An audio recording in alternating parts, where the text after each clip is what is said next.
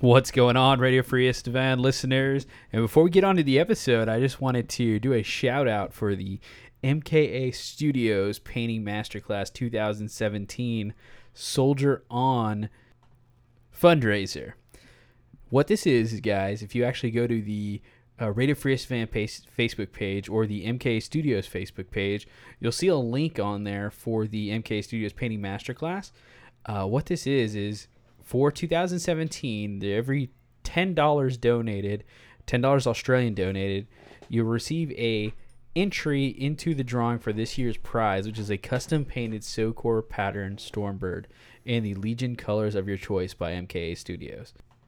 Now, if you don't know what Soldier On is, Soldier On is a private nonprofit organization committed to ending veteran homelessness. Uh, so this is going to be a organization that ensures that veterans have a place to come home to, and it's it's a solid organization. And uh, every last bit of dollar that's earned for this raffle will go to Soldier On. So uh, I just wanted to make sure that you guys were aware of this, what was going on uh, before we started the episode. Appreciate y'all support. Y'all have a good one. Welcome to episode 73. This is an emergency broadcast from Radio Free Isstvan. All Imperial forces, stay away from Isstvan 5. Reports flooding in of a massacre on the Black Sands. Horus has revealed his hand and gathered yet more traitorous Primarchs to his side. Ferrus Manus is dead. Vulcan and Corax are missing. Stay safe, brothers, and stay away from the Isstvan system. The Emperor protects. What's going on, Radio Free Isstvan listeners? And welcome to episode 73 of the Radio Free Isstvan podcast. Hopefully, y'all like that commercial over there at the beginning. My name is Michael, and I have my co host here, Derek. Let's go and say what's going on, Derek. Good morning, everybody. And we also have the powerful Ryan Kimmel. Go and say what's going on, Ryan. What's happening? Are we not an Eye of Horus podcast this week? Not this week, man. Did we Have you- did you- the- Okay. yeah, yeah. We, we tried it. So yeah, so now that Tim has stopped coming to me in my dreams, I uh, am no longer in in his control. Like so, Yeah. it works out very well. So Uh, get back on that, Tim. He's no longer making me have weird dreams. so anyway, oh by the way, speaking of Eye of Horus, since we're on the topic right now, everybody listening to this podcast right now that doesn't listen to Eye of Horus should go listen to Eye of Horus for one, but for two, me and Lucas hung out this weekend from the Patreon, and Yep. he told me about episode 66 of the Eye of Horus podcast. The uh, the Tarot episode. Have you listened to that episode? Have you The Emperor's to that episode? Tarot? Yeah, the Emperor's. Well, it's just a tarot episode, like basically Yeah. uh, comparing Yeah, all the to every- Yeah, Yeah, I've listened to every can't- single one of their episodes.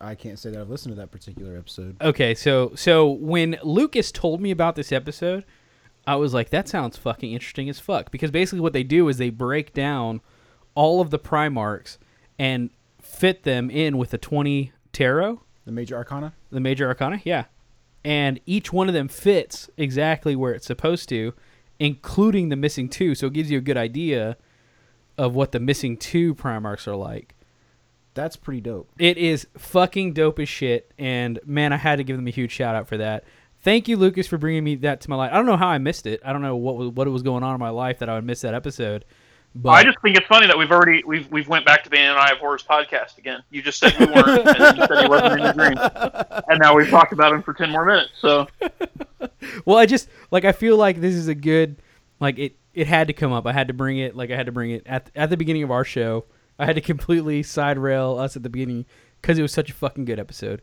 My goodness. Go back and listen to Eye of Horus episode 66 go ahead and shut this co- podcast up. Wait, whoa, whoa, whoa, wait, whoa, whoa, whoa, whoa, whoa. Let's not get hasty. but anyway guys on to what this episode's about here. So obviously we're gonna have the intro that we go through that we do every episode which eh, kind of derailed before it whatever then we have some uh, thanks we need to give out to a, a swedish guy then we have some hobby progress we're gonna go over then we're gonna go ahead and uh, have a section called big ryan little england then a it should be the other way around. where Ryan's going to talk about his trip to the motherland. I guess is what we should be calling it. Ultimately, I ain't calling it that. Well, we got to call it the UK that I went to the UK because I've already been corrected. I got corrected by a lovely young lady on the airplane. She goes, "Where are you coming from?" And I said, "England." And she goes, "What city?" And I said, "Cardiff." And she goes, "Well, then you didn't visit England then, because that's in Wales." So I got educated. So we went through everything that made up the fucking United Kingdom, and she helped me with that. So now I'm not as much of an ignorant as American as I used to be, and became a better traveler. So I got things, you know, you know, starting down the path of figuring some shit out. God damn it! So that's like basically it's like going to go visit, visit Vegas, and you're like, where were you at? Las Vegas. Nice. Yeah, Texas is great. Yeah. oh, honey. Did they show you the graph, like the, like the chart of what you know? This is England. This is Britain. This is the UK. These are the British Isles. Did they show you like any like any of that? No, it was just a girl on a plane I talked to. It wasn't like a They- they classroom just keep, like, setting. a, they don't have like a pocket diagram. they like Uh. it's like a little a little glass fucking thing that says "break in case of American." it's like let me go and explain to you how the fucking Great Britain works. I just always picture it like that. Like, oh, this fucking dumbass doesn't know what he's talking about here. I, every every British citizen has this handy pocket guide. I actually fucked up the other day in the Patreon chat. I was like, I was like, "Hey Ben, aren't you from Southport?" And he's like, like I could hear his fucking exhale over the like over the Patreon chat, like, uh, like no, like this is I'm three hours away from there. Like I'm like at the other complete other side of the UK. I'm like, oh son of a bitch. Okay, cool. Never mind. my, my other English friend had something happen to him, so I wanted to see if you were part of it. But anyway, so we'll get some more into that about Ryan's uh, schooling that he did in England, not England, Wales, and uh, then we'll get into some voicemails. After the voicemails, we got one industrial accident story that we need to discuss. Uh, we have an email from Blake, an email from Alec, and then we have a Sons of Horus list that we're going to go over. Then, after we wrap all that up, we're going to go to a musical break. I'll play something badass. Then we got an interview with the boys of the Golden Throne. So that's going to be Teo and AJ, and they'll be running the uh, LVO narrative this year. So if you didn't know, if you haven't heard the news, or you've just been under a a, a rock for the past few days, the LVO is going to have a narrative this year, and we get a breakdown with them on what they plan on doing and uh, some of the fun stuff. It's a fucking great interview. Those guys are badass. Uh, I'm pretty sure me and uh, me and Teo are, are related at some point. Like if you saw us together, we'd de- basically be like brothers. So Fuck yeah. pretty cool. Can't wait. So anyway, let's go to let's go to do some introductions. I guess first off, Ryan, man, how you how you like being back in the states? Well, I'm always happy to be here. I love being American. So, and I actually finally got some sleep the last couple days, which was nice. Finally got some sleep. So you weren't sleeping very well in that tiny ass little bed that you had over there in England, or you Wales. It wasn't necessarily. it, Every it wasn't necessarily that. It's just that the way the travel worked out, um, and I was on planes, trains, and automobiles so much, plus the classroom time and all that. Like I just literally could not sleep.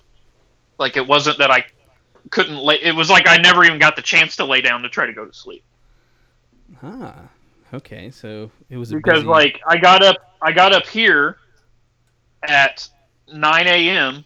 on Thursday, right, to fly there. okay, and when so I got up at 9 a.m. Uh, got ready, uh, ate lunch with the wife, let the dogs out, all that stuff. Got all my stuff together. I had to drive myself to Chicago. Um, park my truck in long-term parking, get through security, whatever, get on a plane, then fly to England, no, you which is a wait. uh, yeah, I did because I landed there and then drove over to Wales. oh, okay, okay, So we'll just say the UK. So I flew to the UK. right. Um, and when I got off the plane there, it was 9 a.m. there. So I got to start the whole day over again. Nice. Not the same day; it was Friday. But you under like I Oh, even though, yeah. like it would have You get what I'm saying? So basically, I went through an entire day of travel, and when I landed, it was daytime again. So I was like, ah, fuck, let's just go through another day. So I was up for like 37 hou- hours straight. Jesus. What was the first thing when you got back? What's the first thing you did? Eat something greasy? Um, what did I? Uh, no, I uh, landed in Chicago and then got on the wrong fucking shuttle bus because, well, we won't get into that. But Best Western basically sucks. They have like three fucking shuttle buses and none of them are labeled properly. And anyway, so I got taken. The, so I made it all the way, like through all those fucking changeover of trains in England and uh, in the London Underground and fucking all the planes and all that. I made it through all of that without missing anything. And I get back to the fucking states, and the very first thing I do is lose two hours because of fucking shuttle buses just trying to get five minutes from the airport. Just to make it from the fucking airport to my truck, which was parked at a hotel five minutes drive away, took me two hours. Fuck, You're just looking out the window. This doesn't seem right. Pawn store, liquor store. gun store? Where are you taking me? Wrong side of Chicago, son. End of the line. Get off. no. At least you just know to Uber next time. Just Uber. Yeah, Uber has the best. I should have. Yeah, should have. Been ten dollars well spent. exactly. It's like, guys, how'd you fuck this up? My tr- I, I could have seen my truck. What what'd you do? it's my fault for not saying anything. Yeah. It's my fault. And I had an Anyway. elderly, an elderly, an elderly couple from Switzerland with me the whole time because they're trying to get to the Best Western too, and we all got on the wrong shuttle and then went on this weird adventure. And his wife barely, he spoke decent English, but his wife spoke hardly any English. And I'm trying to make them understand that this is what's going going on, whatever, and they're just not getting it. And I finally got them to the hotel because they were going to the same hotel to actually stay. It's like, listen, you have to understand this bus driver's fucking us right now. We're going the wrong way. we have to we have to overthrow him. You're planning Well, what on- happened? what happened was when the bus pulled up. Uh, I was helping them because there was an elderly couple and they had all these bags. So I grabbed their bags for them. I said, "Let me get your bags." So I'm putting their bags in the back while the bus driver's talking to them. He tells them that they're going to the Best Western at whatever location, but I'm not there to hear it because I'm putting the bags in the back. Oh no. If I would have heard it, I would have known it was the wrong one, but I didn't hear it because I wasn't. I was helping this elderly couple. So when I come around the fucking van, they're already in the van. I get in the van and we just take off. And we get like we start going down this fucking highway, and I'm like, this is taking way longer. I go, are you going to the one on Higgins Road? And the guy like gets a surprised look, and I'm like, he's like, no. And I'm like, well, where you? And it ends up this one that's like fucking 30 minutes away.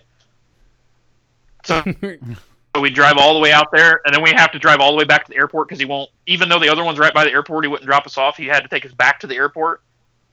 So I get hmm. back at the airport. So we've wait. We waited 45 minutes for a shuttle to show up. We get on the shuttle. It's the wrong shuttle. It takes us 30 minutes away. Then has to drive us 30 minutes back. Then we have to wait on the shuttle again. It's not showing up. I call the lady. I said, "We're here at this gate. We're in the international section at this gate." I call him four times.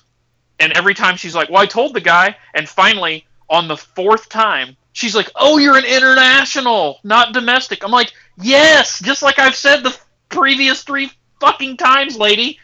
Jesus Christ! So then he finally, because the inter- the domestic flights are a level above, in an overpass, and the the uh, internationals are below that. So he just kept coming and picking up other people that weren't us. Oh my goodness. Yeah, dude, for sure there would have been a goddamn mutiny in that van. I would have convinced the little Swiss lady to feign a heart attack. And as soon as the driver got out of the bus, Well, the best was the, the, the little Swiss dude, the, the the elderly Swiss guy, like had a positive attitude the whole time, and he was like, he was asking me about tipping because they're not used to tipping over there. He's like, well, how do you tip? Like I'm like, well, this like it's, it's easy. You just give them, you know, a couple bucks, whatever. And he's like, well, how much should I give? Whatever. I'm like, ah, it really depends on the, you know, what's going on. I'm trying to explain, And he's like, "Well, do you just hand it to him? Do you say?" I'm like, "I usually just go, here you go, man. that's for you,' and hand it to him." Should have. and he's like he's trying to learn so then like so we're having this weird tipping discussion as these people are fucking us not answering the phone call being rude taking us to the wrong place all this stuff. This is the he's situation worried about how that to you tip 'em. don't don't worry about tipping because this is fucking trash. like, yeah I'm sure really they got plenty of tips from the like five other people that they picked up. it's so fucking crazy. yeah. Poor little Swiss people probably end up in the wrong side of Chicago. That would have been horrible. Chicago, Chicago would get bad, man. it's after dark. Don't leave them. All they have is chocolate and knives. so anyway, so we'll touch on your UK trip here in a little bit. Let's go and see. Let's we'll see how how's life going for you, Derek. Oh, that's been pretty crazy. Uh, not like interesting crazy, just the boring kind of crazy. Uh, doing a lot of uh, mostly working and sleeping, but I did get just about everything I need to get a good 2,500 point Space Wolf list going. So just been kind of jamming on that when I can. Love it, dude. Love it. You got shit put together. Yeah, uh, just about every model I've got, he's is based with just about everything he needs. I'm just waiting on some bits, you know, shoulder pads, weapons, and then uh, I should be good to go. Should be able to get some games in. That's fucking exciting because I think this weekend we're actually supposed to play, right? Uh, yeah, uh, Andrew from San Antonio is gonna be coming down, and I've been trying to get some of the TFL guys to play test a little bit. These past couple weekends have not been successful as of yet, but I mean, we'll see what happens. Yeah, I think this how's Zach doing for TFL I haven't like he's like fell off the face of the earth He's doing pretty good. He's good. He's good. okay He's uh he's in San Antonio, so well not San Antonio, San Marcos, but like right next to San Antonio. Right? He's in San Marcos? Yeah. I think so. Yeah. I was just right. curious because after the flooding I just hadn't heard anything So, Yeah, no, he's good. anyway, he's playing sorry. games and all that stuff. We're actually getting together this weekend to just play some casual games, hang out, fucking drink, all that jazz, and just like discuss next year's stiff to kind of get it, kind of get it in the works and all that jazz. So this weekend's gonna be pretty good. It's gonna be a lot of like just casual gaming, all that stuff. Take some, take some stuff to try out for uh for Adepticon next year and all that jazz. Just try and like, you know, proxy some things and all that jazz. So I'm looking, Yeah. I'm looking forward to it. Yeah, I'm stoked. all right sorry Derek go ahead go ahead No, with that's, your I'm that's, sorry that's what I had. I no, it's, it's all good. That's What, what about uh, what about you, Michael? How you doing? I'm I'm doing fantastic. So, uh, do you remember whenever like I'm pretty sure Ryan remembers, but do you remember whenever Sisters of Battle like the uh, the Burning of Prospero box came out? Uh, I was collecting a bunch of Sisters of Battle for my sister, Yeah, and then she just kind of Yeah. flaked and decided that she wasn't gonna play. Like I don't know, she started this whole Zumba thing. It's a thing. Anyway, it's a whole thing. so I just had a fuckload of sisters lying around, a shitload of sisters. Didn't put them together. Didn't do anything with them. They've just kind of been like hanging out in my bag and all this shit. Uh, so I asked my roommate. I was like, "Hey, man, I know you love assembling models. Do you want to put together some Sisters of Silence?" And he's like, "Fuck yeah, I do." And now I got a fuckload of Sisters of Silence. like it, like it just worked the fuck out. Like It's that simple. and uh, so, like, really, he's like, "Hey, which one should I put together?" I was like, "Yeah, put some sword ones together." Like, not thinking he'd get far enough to where I'd have to like clarify. This is enough sword ones, so we'll go ahead and put some bolter ones together. so just a fuckload of sword sisters right now. like, it's all it is. well, like, that's all that's all you need I, I wouldn't even fuck around with the other ones you need some grenade launcher ones and some sword ones that's all you need Exactly. So like I put together a 2500 point list to see like what that would look like and it's 8 acquisitors and like 80 sisters. Well actually it's like 78 sisters all with swords. Like a mixture of the elite unit like the the mixture of the vigilators and the I think it's like executioners or no, it's executioner sword they have. Excru- It's Ex- excruciators or excruciator Yeah. squad or whatever yeah, whatever it is, the elite choice and the the weapon skill five choice and the uh, the uh, the troop choice ones. And so, and I, I was thinking about this, Ryan, and, and this is you know this is probably a shitty thing to think about, but so if you were to give the Sisters of Silence infiltrate, their acquisitors also get infiltrate, correct? yes is a dedicated if it's transport. dedicated yes Yeah, so so all of them have dedicated transport. So I just give them like is that the way to go? I feel like that'd be the way to go with like if I took eight of these things and just like start midfield, infiltrate up, hang out a turn, do a bunch of jinking and shit, and then uh, turn two un- unload. Seems like the way to go. With Yeah, swords. I mean they're a fast skimmer. I mean you don't really have to infiltrate with them to get into assault range. I mean they do move 24 fucking inches turn one. So I was kind of looking at like the different levels of like how to like because I can infiltrate them, I can give them Crusader, I can give them uh, like this. You, you know, you have all those different options. Like you can Scout and shit like that. I just wasn't Yeah. sure like you know which way to go with that like one special rule they could get.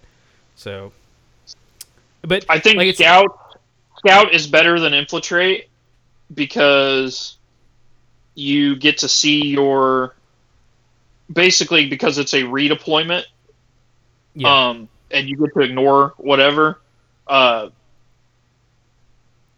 you get to see what your and it- opponent puts out and then Scout. yeah i mean i guess you get to do that you get to do that with infiltrate too but infiltrate you can't get within 18 where scout there's no you can get closer than that with scout Scout also like does Scout stop you from charging first turn like Infiltrate does? yes Okay, so yeah, it's it's one of those things. It's weird because like I, I was looking at it and you know like I, I basically gave every unit a breaching charge, and then gave them all swords, and so it's just like this giant, massive, just like you if I build to that play- list that i you should build that list that i wrote for him it's basically your same list it's just it's it's six of the transport uh, I think four squads of swords, two squads of grenade launchers, and then Uh-huh. a, a full a full wing of three Avenger strike fighters. That's pretty much the list. Gotcha. Yeah, I could do that. To- I have a To give them anti tank. Why not? Yeah. So yeah. So anyway, And in, a four, Sisters in 40k, the Avenger strike fighter is the Sisters of Battle flyer of choice. so just so it kind of ties in. some cool head swaps with some with some Sisters of Silence heads. It'd be dope as shit. Well, I don't know that they fly. I don't know that they actually pilot the jets. They, you know, Yes, it's an Imperial Navy thing. But okay, They If pilot these ones. In my heart, they do. so, anyway, so yeah, that's that's what I like, that's what I've been up to. Been a good time. Like, Nice. just uh, it's kind of like you know, directing hobby. It's pretty neat. Just surprise, new army. Yeah, pretty much. So, anyway, Ryan, you wanted to Yeah. give some thanks for for Yeah. a uh, for a cultural exchange package. Why don't we why don't we talk Yeah. about that? so Freddie, the Prince of Sweden, over at Varangian Heresy, sent me a huge box Hashtag perfection. of yes hashtag perfection of swedish snacks like a fucking huge box i haven't even begun to go through it yet because i've not been home long enough and i've been super vi- busy with these last minute preparations for michigan gt i'm actually working on even more terrain right now for it um so uh anyway uh I've tried a few things. He sent me these. They look like Chips Ahoy cookies, but they're a little thicker. So imagine a Chips Ahoy, but with a hollow pocket in the middle of it that's just filled with fudge. Okay, cool. I was like, I was like, that sounds like a choky hazard. Oh, oh, fudge. Okay, cool. My God, that sounds perfect. That sounds like the perfected Yeah. cookies. game changer. So it was definitely extremely good. So we, I destroyed those. Me and my wife destroyed those, and then he sent these little like they're gummies, and they're like in the shape of like a a bottle, and they're like red and blue, and they have like sour stuff on the outside, but they're like kind of a hard gummy. They're called fizz something, fizz pops or something like that. Um, Okay. They were really good. So all the gummy shit, because my wife is like a gummy fanatic. Because I was in the UK whenever this package came in, and she goes, "You got this package from whatever." And I'm like, "Ah, it's snacks from Freddie," because I knew it was coming. I'm like, "You can open it up if you want." So when I came home, it was already sorted in the piles, like fucking Halloween. And she was like, "These are mine. I've claimed these. You can have the rest." These are mine." She's like, "I got dibs on these." I'm like, "All right." She's like, "You can try them, but I have dibs." It's pretty funny. So we were laughing about that. Yeah, I was Um, gonna ask you, like speaking speaking Emily immediately. D- so she wears the Radio Free Man apron to work. Is that what's going on? yes. That is the best. Like, like she sent a picture in, and it was like like flour and like like it looked like paint, but I'm guessing it was some sort of like frosting. And I was like, that doesn't look like Ryan's kitchen. I think she's actually like wearing a Radio Free Man apron Yeah. to her. She wears the apron at work. That is- Yes. God bless it. God, this is this is where we're at right now. Like, hopefully she's listening right now. That that makes me so fucking happy. yeah, she listens to all our episodes now, so Bakers and oh my goodness, fantastic. Anyway, back to Freddy's Freddy's awesome care package. So you lost out on the gummies. We get it. yeah, I gotta try them. They are really, really good. But my wife really likes gummies, so I mean, even it, I like, I, I'm not like, I'm like, here, have them, you know. So it worked out. So I'm gonna eat a lot of the chocolate shit. Um, he sent me these weird. I'm gonna try it. It, it looks, it's like, I guess it's their version of Cheez Whiz. It looks like a giant toothpaste tube with like fucking flavored cheese in it. Oh wow, that's What? So I've not tried it yet, but deconstructing the cheez whiz. like I feel like Yeah. that was Gen. That's Gen one cheez whiz. Mark one cheez whiz. Mark and we're like one. we're on Mark five. Yeah, I'm not sure. So I like I said, I haven't I haven't tried it. But I will. I'm braver than my wife. She's like, You got a tube of something that appears to be cheese with a lobster on the front of it. I'm not trying that. so but no, I'll I'll give a report. Freddie says it's good, so hopefully he's it. not trolling me. Um, I'm trying to think. I mean, like I said, I unpacked it and we kind of like just stuck it all on the counter. I got it. I'll give a more in depth as I go through it. But like this week's just been crazy. I got home super fucking late Monday and essentially went to bed, and then uh, obviously I worked Tuesday and worked today. I just haven't had enough time at home. And in the mornings before work, I've been. Uh, uh, had a bunch of errands to run. I backed into some lady's car. Did I tell you about that? No. Oh my goodness, what The- happened? The night the night before I left, I w- had to drop some shit off at Chris Duncan's house, and I backed out of his driveway, and there's some lady parked in the street, and just backed right into her fender. Um, I didn't see her because it's like he's right on the corner where there's no lights, and it was like at one in the morning, and her car's black, black or dark gray, and my tr- and it's a short, it's like real stubby car, and my truck's so tall, and I, his driveway's up at an angle. So I'm like looking down. When I look back, I just saw the street. I didn't see her car because my his driveway's steep enough where when you look back, you just see the road. Yeah. And then I'm backing down, and as I'm backing down, I'm looking left and right to see if cars are coming, and I'm backing up. And then when I leveled out where I would have seen her car, now her car is below the sight line of my tailgate. So it was like this weird dead zone, and I backed up, and the corner of my bumper caved in her whole, like almost ripped her fender off. My truck literally has like two scratches on it. Like it doesn't, like I could fix it with touch-up paint and polishing it. and it, like just caved in the whole side of her uh, fender. So I left her a note because it was like one in the morning, and I wasn't gonna wake her up. I mean, and the car was drivable. You know, it's just the fender. So I, I basically left her. she her. woke up with a hurt neck. Yeah. Ah. So I, I left her a note explaining everything. Told her that her neighbor Chris across the street, you know, go contact him if you like. Here's my phone number or whatever. So she calls me and I'm like, look, my truck's not hurt. It's just a fender on your car. You know, with the amount of my deductible plus, you know, rates going up and all that, I'll just pay out of pocket for it. I so I sent her a picture of my driver's license and my insurance just in case. You know, because it's always her choice if she wants to file. And then I, I'm like, I'm going to the UK. This is, couldn't happen the worst time, so I'm going because I'm going to the UK.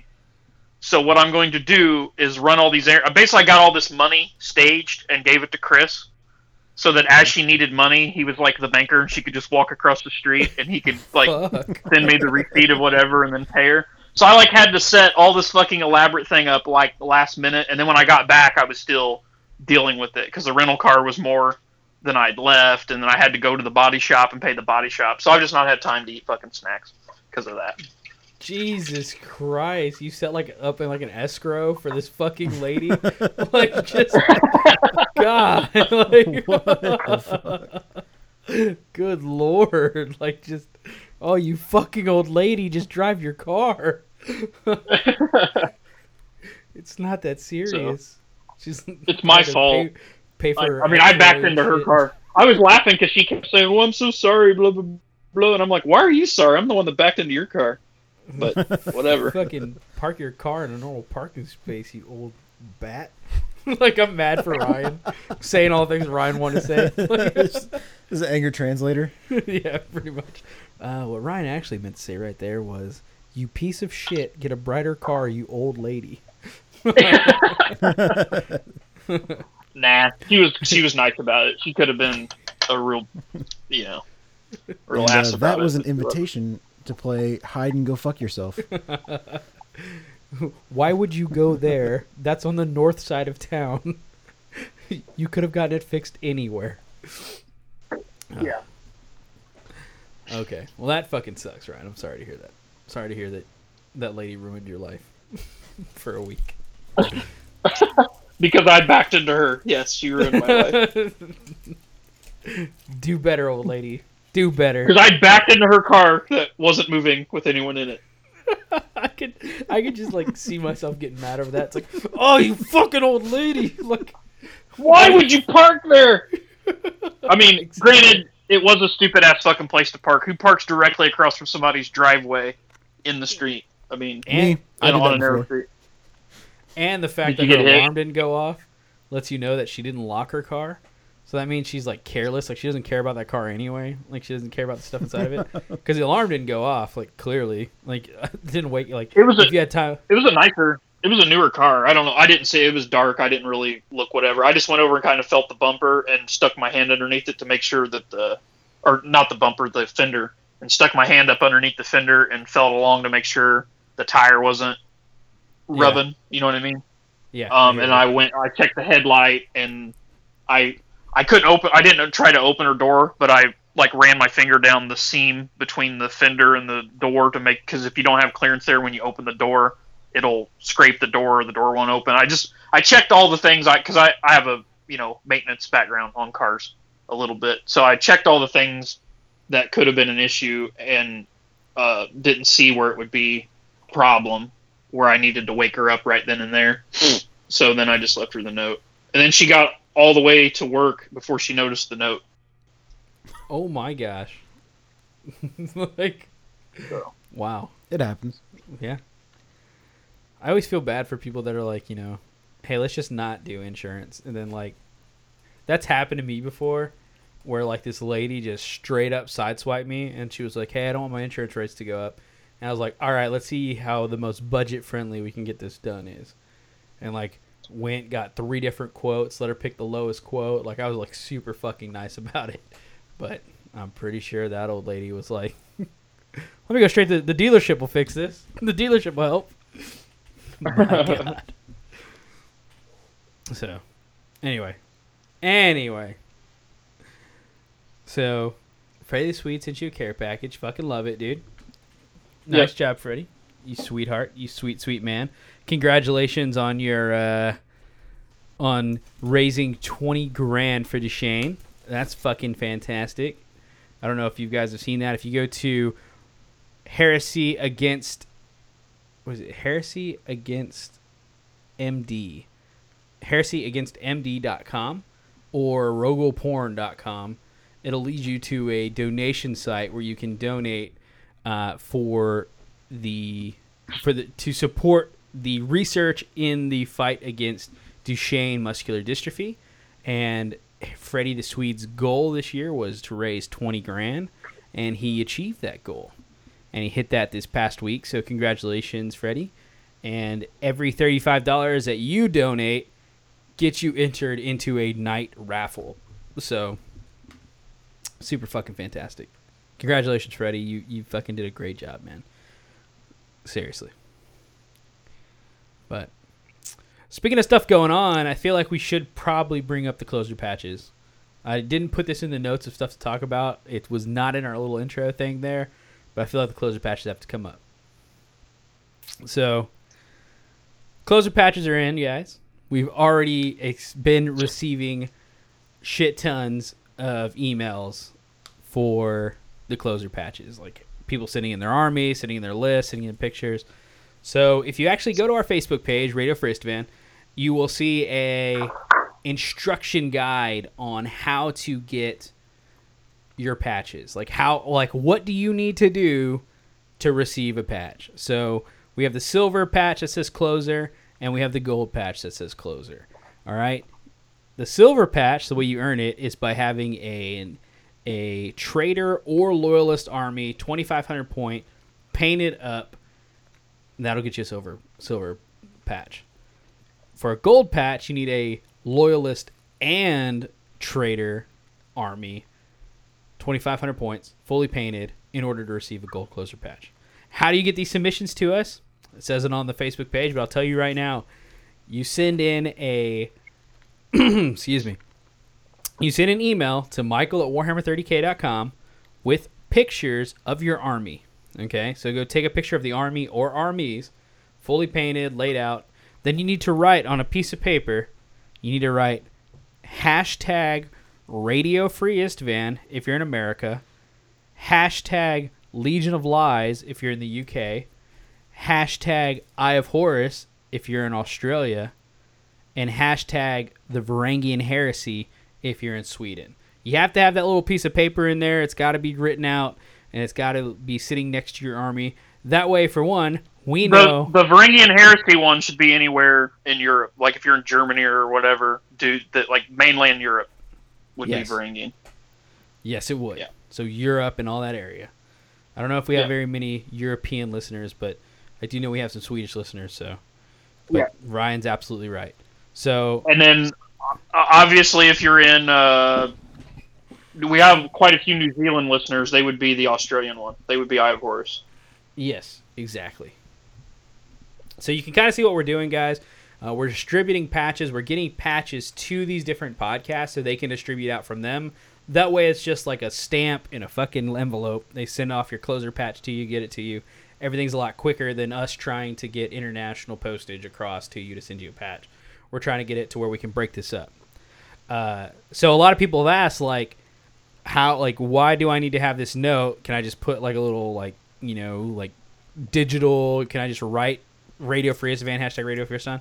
Unfortunately, because there's dishonest people out there, we're asking you to write a note. That way, I can't go Google 2,500 points Sons of Horus, send a picture in, and get a closer patch. We want it to be legit. We want to know that you're submit. You took this picture to receive a closer patch, and you're submitting it to us. And so, and then once you submit that to us, guys, we're gonna take that. We will post it to our Facebook page.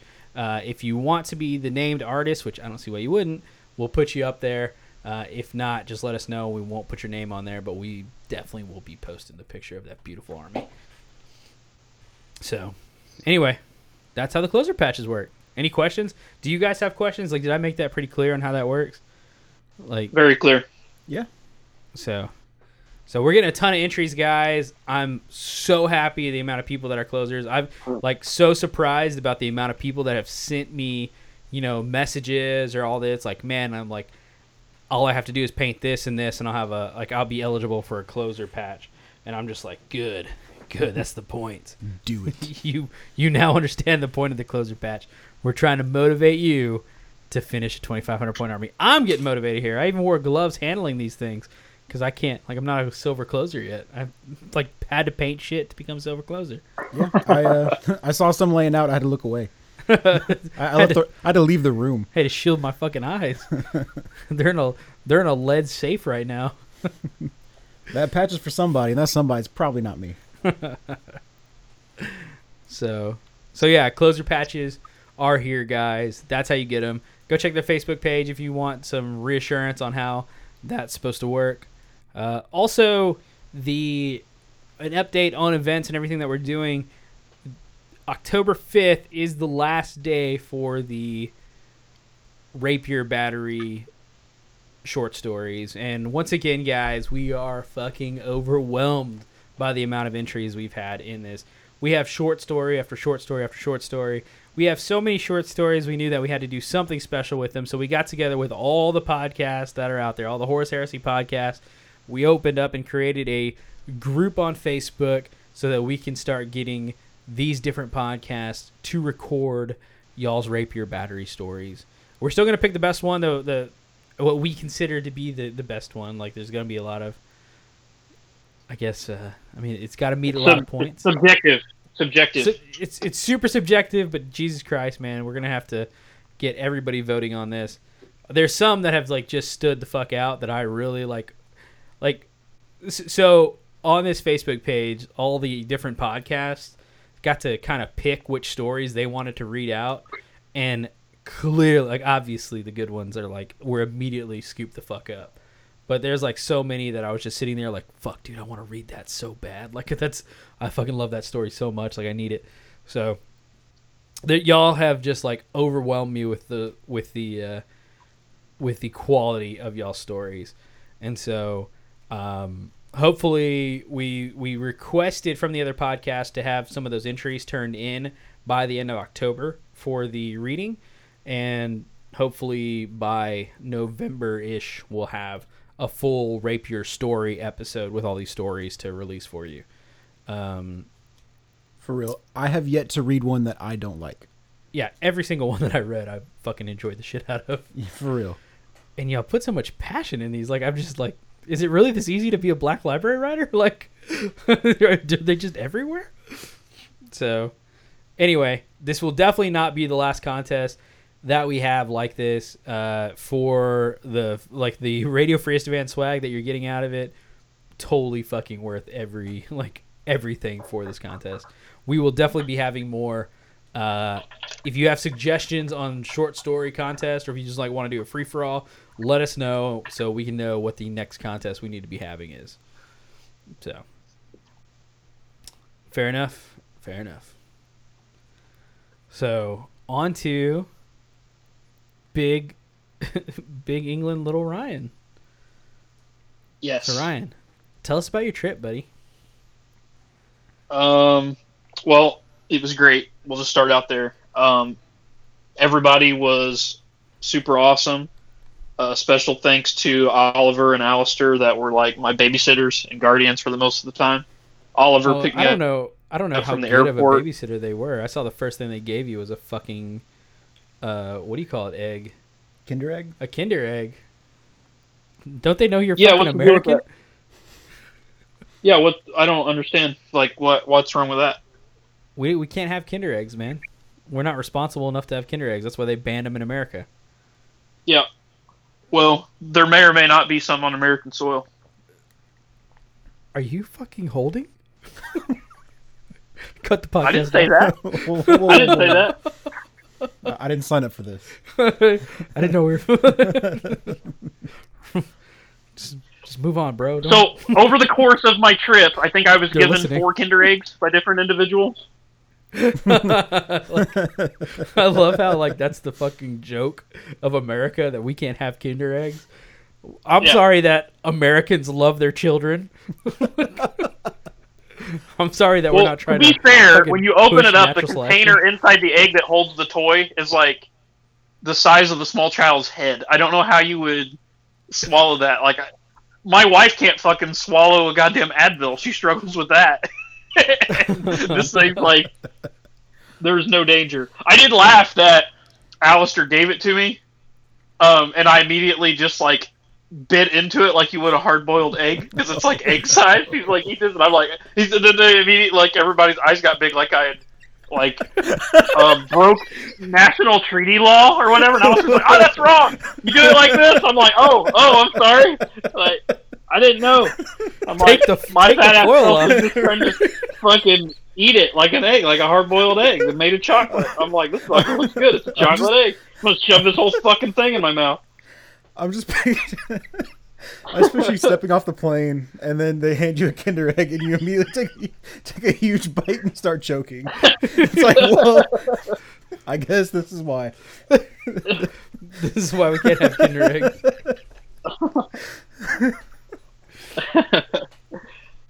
So, so yeah, so I got I got Kinder eggs right off the bat. Um, I learned that there's no fucking way that I would probably ever be able to drive a car in the United Kingdom. The fucking roads in the cities are way too narrow, way too narrow, and they park on both sides of the street in fucking streets that really don't even like. I don't even know. It's like they bend reality. It's almost like living in the warp or something because like the street is already too narrow for a single car to drive down it, but they somehow still manage to park on both sides and still drive down it. Well, like, and and they consider that a two lane road. There's like I didn't see any one ways, so you literally are constantly having to pull over in between parked cars, and they have little areas that are especially designed to do that to let oncoming traffic through, so that you can then share the one lane because all the fucking streets are so narrow. Fucking shit. That sucks. That blows. Get your So- shit together, England. so the the high the some of like the highway area i guess what they like the, it's not bad but once you get into like the cities man woo those roads are tight like super tight like i was like blown away on how tight they were um so we got into uh cardiff there and uh it was a nice little town there's all kinds of like shops i guess it's it's known for its nightlife which i can get into some funny stories there um are we just talking about the whole- whole trip? You want to hear about MKA first, or you want to just know the overall trip and then actually talk more about I want MKA? I want the whole enchilada, my friend. The whole thing. Okay. Well, we'll just do the trip and then we'll do the MKA thing separate, so I'm not going back and forth. So, Okay. so the first day I get in, it's 9 a.m. Uh, we had to drive. You know, I had to go through customs and all that bullshit, and then, like I said, drove to Cardiff. So then, by the time we get there, I forget what it was. So we meet uh, Alistair there at Firestorm Games. Uh, that, that's a huge game store, and it's a very nice venue. When you go in, they have a big merchandise section. They have a full bar with beer on tap in the game store. They have a cafeteria where you can order food, um, and then they had a giant area for tables. There was I don't know how many tables were there, but it was a lot. I would say that you could hold at least fifty man event there, maybe more. And then they had another little subsection for like ex- either extra tables or whatever that we use for the MKA section. Hmm. So super nice, nice store. Um, so we met there, and then we walked over to get something to eat. I think I ate at like a pub for every meal. So we went and ate at this place. Uh, I forget what I had. I think I just had a cheeseburger, whatever. First time I was there, and there was a cricket game on TV. So I was like saying that this was the first time I'd ever actually seen cricket, like other than like a scene in a movie, like a big like what King Ralph or whatever the fuck that movie is with John Goodman. Okay. All right. Um, cool. I haven't even seen that. Uh, so anyway, so it had cricket just on TV, like on their like on whatever the ESPN version of in you know in UK is. And I was explain like Oliver explained to me the rules of cricket and how you play cricket and how there's a certain type of cricket match that lasts four days. What? Like Yeah. nonstop, four days? No, no, no, no. They obviously don't like, but it lasts like four days. It's like one game, but they play it over a four day period. So it's almost like a miniature series, like how we have like the NBA playoffs. But it's like you know, in the playoffs here, where we have a playoff series, each game is individual. Like this is one game that you keep score, and you don't determine a winner till the end of the fourth day. Is the way I understand it. Okay. Man, cricket sounds hard. Did you watch any fox hunts? I did not see any fox hunting. They had, I guess, rugby is the national sport of Wales, which is actually pretty cool because I like rugby a lot. Um, so that was on TV a lot too. So we watched that. That was pretty cool. Um, then later that night, uh, we met with Miles from Little Legend Studios. Came up and had uh, dinner with us, and the place that he picked was a Brazilian steakhouse, just like we have in the U.S. So it's like their version of Texas Brazil. Fuck yes. Some So- steak. Yeah, so that was pretty cool. How was it? Um, I also just I'm it was really good. It was- that steak. yeah, it was good. Uh, everything was pretty much the same. Uh, you've been to Texas Brazil. You know how they have like the cinnamon bananas that they they leave on the table. Yes. it there it's cinnamon pineapple, not bananas, for whatever reason. Savages. no, just play. Um, but it was are way no, it was good. Um, I like both. I mean, I, I can't tell you which. I mean, they taste different. I actually like like if they had both, I would eat both. Um, they didn't bring any uh, mashed potatoes out like we have in the U.S. Um, at those type of restaurants. I don't. I didn't see if you could even order them on the menu. Um, but they had pretty much the same. They had the same number of cuts of meat, but there was a few uh, ones that they had that we don't have, and then a few that we have at our like Texas Brazilians that they don't have. Like we have like fillet wrapped in bacon, um, Yes. and we have like two or three things wrapped in bacon. I don't think they had any of that. Um, I'm trying to think of the ones they had a lot more like lamb and pork ones.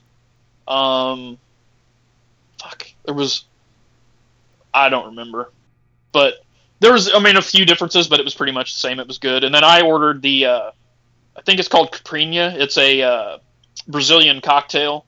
Um, and I let they were all like drinking beer, but I ordered this Brazilian cocktail. I'm like, you guys, and uh, Oliver tried it. He said he liked it.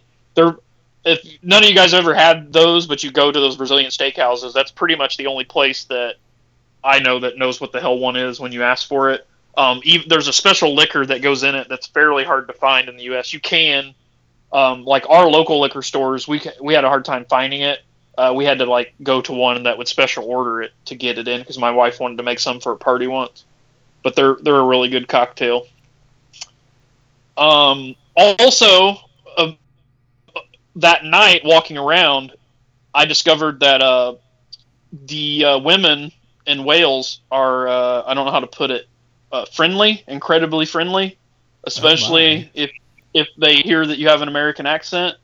Oh my. Um, so yeah, so Cardiff is weird. To me, it was like if you went to Vegas, right, and you Yeah. just found if you fa- drove around and found like a couple thousand people that are having the best time in Vegas, and then went to a much smaller like sleepy style like English town and just dropped them all off there where they continued the party. That's what Cardiff is like. It's like Badass. traditional English town, but then at night the nightlife comes alive and all the chicks are wearing like super short skirts with their ass hanging out and very low cut tops and all the guys are out and everybody's been fucking drinking all day and it's just a giant fucking party at the end of the night. You see, like this is how MKA should sell their fucking classes. Like, this is, like, like, why? Why would they not? Like, this is this is how you sell shit. It's like, oh, And I was so this is what's funny. I'm like all these thoughts are going through my head, like, but I'm not really expressing them. I express them a little, but then after that night, we show up for class, and there's two other Americans that are from Seattle, Uh-huh. and we're all standing outside the shop waiting for it to open because it doesn't open till nine. We're all standing there. This is after we've had one day of class. So this is the first night I got there. Then we had a day of class, and then we went out to. Uh, eat again, went to sleep, went back to class, and then on that next morning we went because the, the that after that first night I stayed up late. We went out, we ate and drank with Miles. After we had the class the next night, me and Alistair basically just went right back to the room, went to sleep. We didn't go out. Um, apparently, the two other American guys went out that night to go check the town out. So when we got back the next day, we're all standing outside, firestorm, like just kind of talking, and one of the American guys goes, "All right, I gotta ask, what the fuck is up with Cardiff?" and all start laughing, and he's all like, "I have never been to a place in my life that I felt like I could have just gotten laid." At any moment that I just chose for that to happen, and they all start laughing, and, and uh, I guess that like that's just how it is for whatever reason. Um, and they said that they have like their version of the mo- the, the TV show Jersey Shore, like that reality TV show we used to have. I Yeah, guess yeah. they have one like that in England, and I guess it's filmed there, or part of it's filmed there, is what I was told. So, so everybody just dresses up to like hopefully be on the show, and like they're like, oh, he Yeah, could be a I mean, producer because he has an and, American. and they're accent. like, like I said, if you've ever been to Vegas and you see like when when a bunch of girls go out in Vegas and they wear like the really tight, short, low cut dresses, and you know, like the men wear like button, like it's just like that. It's like, you know, and they all go to the bar and they all you know drink and you know mix it up. Good for them. Mix it up. But I immediately called my wife at the hotel room. I was actually texting her, and I said, "You are not allowed to ever let me come over here alone again. It is not like if you value our marriage at all, do not ever send me over here alone again because I have a monkey brain that has been pre-programmed with hundreds, of, with millions of years of evolution that is instinctively telling me to do things that I can't control. So I purposely avoid situations like this because I like my pre-programming could win out at any time. So the best way to just prevent that from happening is to not put yourself in that situation to begin with. So I told her if I ever go back, you have to go. Like it, like it just it just has to happen. It's like Ryan, So- why are you chugging that fucking Nyquil? It's like oh, I have to yeah. temporarily castrate myself. Yeah. So this is the story you're gonna love. This is I was I had only been there for a couple hours, and they were like, "We're gonna take you to a pub," and this is Miles, Oliver, and Alistair. So we go into this pub, Dude, you like this is the, And- the crew right there. yeah, and the uh, I think it was Miles bought everybody beer. So he hands me a really dark beer. I don't even drink fucking beer, but he handed me a beer. I was like, I'm here in England. We'll drink a beer in the pub. So we're up at the we're up at the bar, and Oliver and um, Miles are on the flanks, and they're both tall. I mean, everybody's tall to me, but they're like legitimately tall. I don't know how tall they are, but they're well over six foot. Miles is a big guy, and so is Oliver. Alistair's a little bit taller than me. He's still bigger than me, and he's standing next to me, and we're kind of in the middle. There's this guy at the bar leaning through the window, ordering something too, and he turns around and he starts saying some shit, and I'm not really paying attention. And he looks at me and just starts shitting all over my beard, like talking trash about my beard. What the fuck? And I'm like, yeah, just, just random. And I'm like, what? Like, I, my head's like thinking, what? Like, what's this guy saying? Because it started out as like backhanded compliment insults, and then just got worse. Whatever. And then he then he goes into, well, I'm Irish, and Irish beards are this, and they're epic. This is not. I'm not joking about this, by the way. So then he goes into essentially how the I- Irish are the master race or whatever. So then he gets in, like, we all start laughing. Like, I just start laughing because it's, like, so ridiculous. Because this guy's, like, almost nose to nose with me, talking about my beard, like, looking at it super close and touching it. and I'm just laughing because I don't know. I don't know. I didn't know what to do. I was just laughing. So Oliver's like, "Well, why are you talking shit? You don't even have a beard. Like you're like smooth skin. Like that doesn't even make any sense." And he's like, "Oh, but if I had a beard, it would be this." And he's like, "But you don't have a beard." and they're like arguing. And then Miles, Miles is like, "Where's your master race beard out, Irishman?" And they like all are kind of arguing, and we're laughing. So finally, Miles leans over and he goes, because the guy's like, like I said, in my face, touching my face, doing all this, and he goes, "This guy's either gonna kiss you or try to fuck you." or no, he said he's this guy's either gonna fight you or kiss you or something like that. And I started laughing, and I go, "Well, either would be a great fucking story, and I've only been here two hours. Bring it on." Jesus, you see, that's exactly what happens whenever you remove guns from the culture. you, get, you get motherfuckers like that. Like that's. so so anyway, this guy, like, we finally were like, you know, sort of like it wasn't ever. I didn't ever feel tense. Like I wasn't like, even though the guy was close, I wasn't really worried. Like he wasn't acting like real aggressive. You know, he was just talking shit, whatever. Um, yeah, plus you would have and then, uh, nah. it's okay to talk big. so- okay. uh, so anyway, I was I was like, somebody finally shook his hand, and we were like, well, "What's your name?" And he's like, "Patrick." So we shook his hand, whatever, and then he went on his way. And then immediately after he left, we all they all start laughing. They were like, "We swear to you, we did not set that up because it was so weird and random." But it was like a great way uh, to start the night. It was pretty funny. And then, like I said, we stayed up fairly late and just you know had a few drinks at the pub. So that was pretty funny. Badass. Love it. Love how you almost got into uh got into a tussle, a little tussy over your Yeah. beard. A good old fashioned Nah. tussle. um so anyway uh then we did you know i did all the mka class which i'll get into at the end of this and then i had to leave from there from cardiff and take a train over to london and then from London I had to take a train over to uh, Horsham where Ben Porter lives, and he was going to pick me up at the train station. I was going to spend the night with him.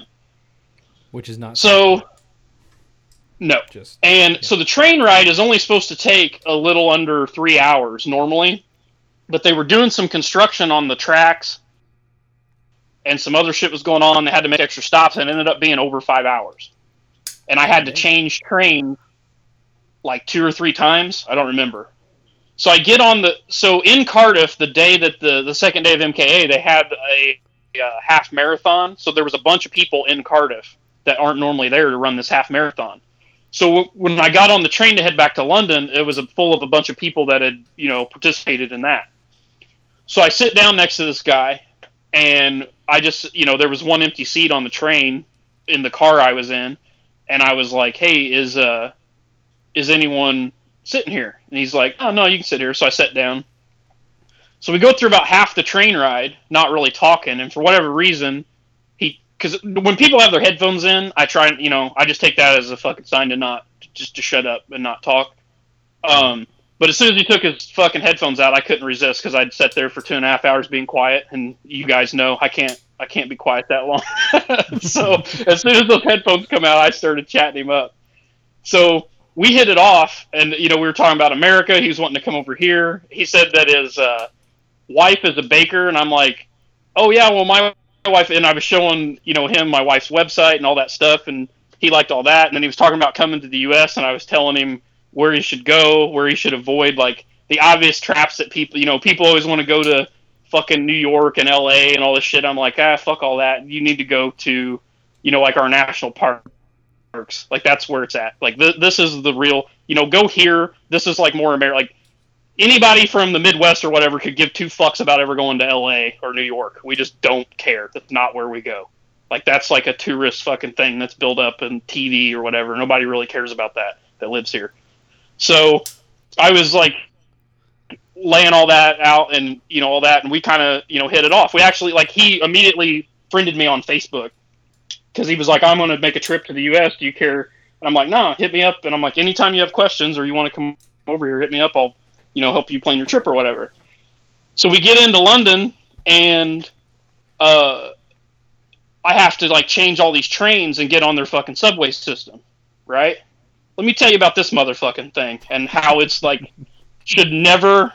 Oh my god, this is like the worst, one of the worst things I've ever fucking seen. You people over there in London, what have you done? Why are you still doing this? Like, get rid of that fucking thing. Like, bulldoze some shit, build a highway, and buy some pickup trucks and fucking drive them around. Like, do not use that fucking train anymore. It is not human. You should not use it. It's fucking bad. It is like so bad. So you get in this fucking thing, like the doors open and everyone's rushing out while everyone else is rushing in, and it's this giant mad like you can feel the fucking like how hectic it is. And then when you finally get in the motherfucker, you grab a hold of the thing and just people just keep getting in and keep getting in and keep getting in and more people get in. And then when you think no more people can fit, more people get in. So you're just fucking jammed in there like a sardine. And then this thing takes off and goes like fucking Mach 70. I don't know. You're in this tunnel and there's like three inches of clearance on each side of the fucking train, the concrete wall out the windows. And it immediately shoots off like a rocket, and almost everybody inside falls over because it goes so fast when it accelerates. and then you get going, and it's it's going down this track making this horrendous noise, and everything's clicking and clacking and shit shaking, and it looks like it's going to fall apart. It's like getting on. It's like going to the local fair at like the county fair, like not even the state fair, like a fucking shitty county fair, where they have rides that's set up by a guy that you look at, and he's like totally like fucking tweaking with the big eye, small eye, and you're like, this dude is 100% on meth. And then you get on the ride that his fucking cousin put together that you're not sure that all the fucking bolts are where they are or if tab A is in slot B and all that shit. And then the guy runs it at like half again as much speed as it probably should be run at, and you're just kind of fucking taking your life in your old, own hands. That's like the entire British rail system, from what I can tell. At least the London Underground part of it. Jesus. And then they have this map on the wall that you're somehow supposed to decipher, and it's like it's like scaled down where it's fairly small, like the print is small, but the fucking map itself is like ten foot long and eight foot tall with all these fucking lines. I'm like, Jesus, like how are you supposed to tell? Like I'm looking for where these trains run and I have no fucking clue. So anyway, this dude that I befriended on the train, assumed like all but took me by the hand like a child and took me through all my stops except the last stop. Bless his heart. Bless Yeah. his heart. He even went one extra stop that he didn't have to, and then got back on the train to go back the other way just to help me out. He's like, good luck. So- good So luck, not that he's American listening, not that he, not that he's listening, but thanks, Ricky. Super nice of you to do that. So I thanked him. The first thing I did when I got back home was thanking him for that. So anyway, I, I ended up at the last stop where he didn't help me. I ended up, and everybody. That's the other funny thing is everybody that I talked to was like, "Ah, just get on this train. It's easy, mate. Fucking look at the signs." I'm like, "All right, cool." No, fuck that. Damn There's no. Son of a bitch. Yeah, yeah. No, I, I'd still be on. I'd still just be in the subway, just fucking doing circles, just fucking die down there. That's, that's all that would happen. Um, so, yeah, it's a fucking mess. So anyway, you can't look at the signs because they don't update the signs in any amount of time that's fucking useful. Like they change. They, I'm like, I literally ask a person, which fucking platform, train platform, do I need to go to to get here? And they look on their little. They have a little uh, portable screen thing that they that prints tickets and shit, and all you know, and they can look through and look at the the arrivals, and they were like platform 15. So I go to platform 15, and there's a train. He goes, you, this guy says you need to hurry because it's about to leave. So I fucking run my ass through this, you know, train station. I run all the way to the platform. I'm sweating my ass off. I have my all my materials from MKA and all that shit on my back. It's heavy in the backpack. All my clothes. I run across this platform, get there. I ask this lady, I'm like, "Is this the train to whatever?" And she's like, "I don't know. I think so." And I'm like, "Okay." So I get in, and I'm looking at the sign, and the fucking sign doesn't say what like where I'm going. Like it scrolls through where it's going, and it's not on there. So I get off the fucking train, and I go ask someone else, and that guy's like, "I don't know, man." They're updating shit. They keep moving everything around. And I look back, and the sign on the train I just got off of and read has already changed to say something else. I'm like, what the fuck? So it leaves. So then I'm like asking him like, well, where's the next one to this? And he's like, I don't know. They've not updated it yet. And this is a huge fucking train station. So I'm like, am I just supposed to walk to every fucking platform and like read like? So I finally got on the right train. I like I just lucked out. Like it was. I literally walked around and found it like like two minutes before it left because I was looking at the little signs that scroll through and seeing it said Horsham. So I get on this train, it goes through all these stops, and then I end up at this bus station or the train station. So, oh, all by the way, I bought this fucking SIM card there that was supposed to work, and it didn't work. So I have no fucking way to contact anyone at all. My phone just doesn't work. Fuck. so you're just dying. So it- just- It finally, I had to like like fucking walk around and find an unlocked Wi-Fi signal to fucking get into the Wi-Fi to send messages while also trying to make all these train deadlines and shit. So for whatever reason, that night I could get messages from Ben Porter. I could receive his messages, but I couldn't send them back out. So like Ben, he probably to me he's like, "Look, look at this irresponsible fuck not answering my messages." But I've answered all of them. It's just I'm getting the little red flag that says message not sent, message not sent. And I'm like, God damn it! So I'm panicking. So anyway, I finally end up at this bus or the train station and can't message him. So I, I finally walk around. Literally, I walk out of the, the train station. I end up in this weird, like, shady fucking Jack the Ripper alley. And I'm like, Jesus Christ. And I've, like, I couldn't get any Wi Fi. So I just started walking by everyone's house on the street until I found a Wi Fi signal that I could get. and I got a Wi Fi signal and called uh, Ben. He's like, no, I'm here. And I'm like, well, I somehow managed to end up here. So he, I had to fucking backtrace my steps to the train station and then finally met up with Ben. And we laughed about how ridiculous that was the whole night. Jesus. bless your heart. So, man. bless your little heart. Yeah, people. So people Ben- like that. yeah. So Ben let me stay with him. Uh, super nice guy. Uh, uh, his wife was super sweet to me too. Um, so they let me. They he had an air mattress laid out for me and all that. Um, let me take a shower there. It was great. Um, I also got to see like his work table where he rec- records all of his stuff uh, for here. So I actually took a picture of it. So it like I have the legendary uh, Ben Porter recording station. So I know all your secrets, Ben. I have your secrets, sir. so um, then the next morning, uh, we woke up and one of the British airlines has folded overnight. Monarch Airlines literally declared bankruptcy in the middle of the night, and like a whole shit ton of flights got canceled. So we know that the airport is going to be absolute chaos of everybody trying to book more flights. Jesus Um, Christ, Ryan. So I was like, "Oh, I'm not Could looking forward to that." And then he, topple an empire, please. could you just? yeah.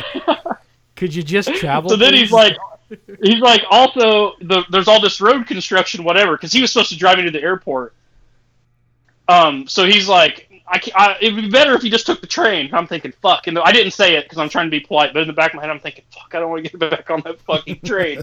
like, fuck that train. So I'm like, all right. And he's like, yeah, it just goes right. And I'm like, I'm thinking back, and I'm like, yeah, the airport was like literally just the stop before his house. So I'm just gonna have to get on this train. It's gonna be one stop, whatever. It wasn't. I don't. I don't know if I got on the wrong train or what. I did get on the train going to the airport, but there was like five fucking stops in between. It wasn't a big deal. I got there in still plenty of time. But I even sat down and I told the first thing I said there was two guys, older guys, going to work, and I'm like, man, you guys in this fucking train. I'm like, if I lived here for five fucking years, I still couldn't figure it out. He's like, they're like, they all start laughing, and they're all like, five years, you figured out in five years, you'd be the smartest amongst us.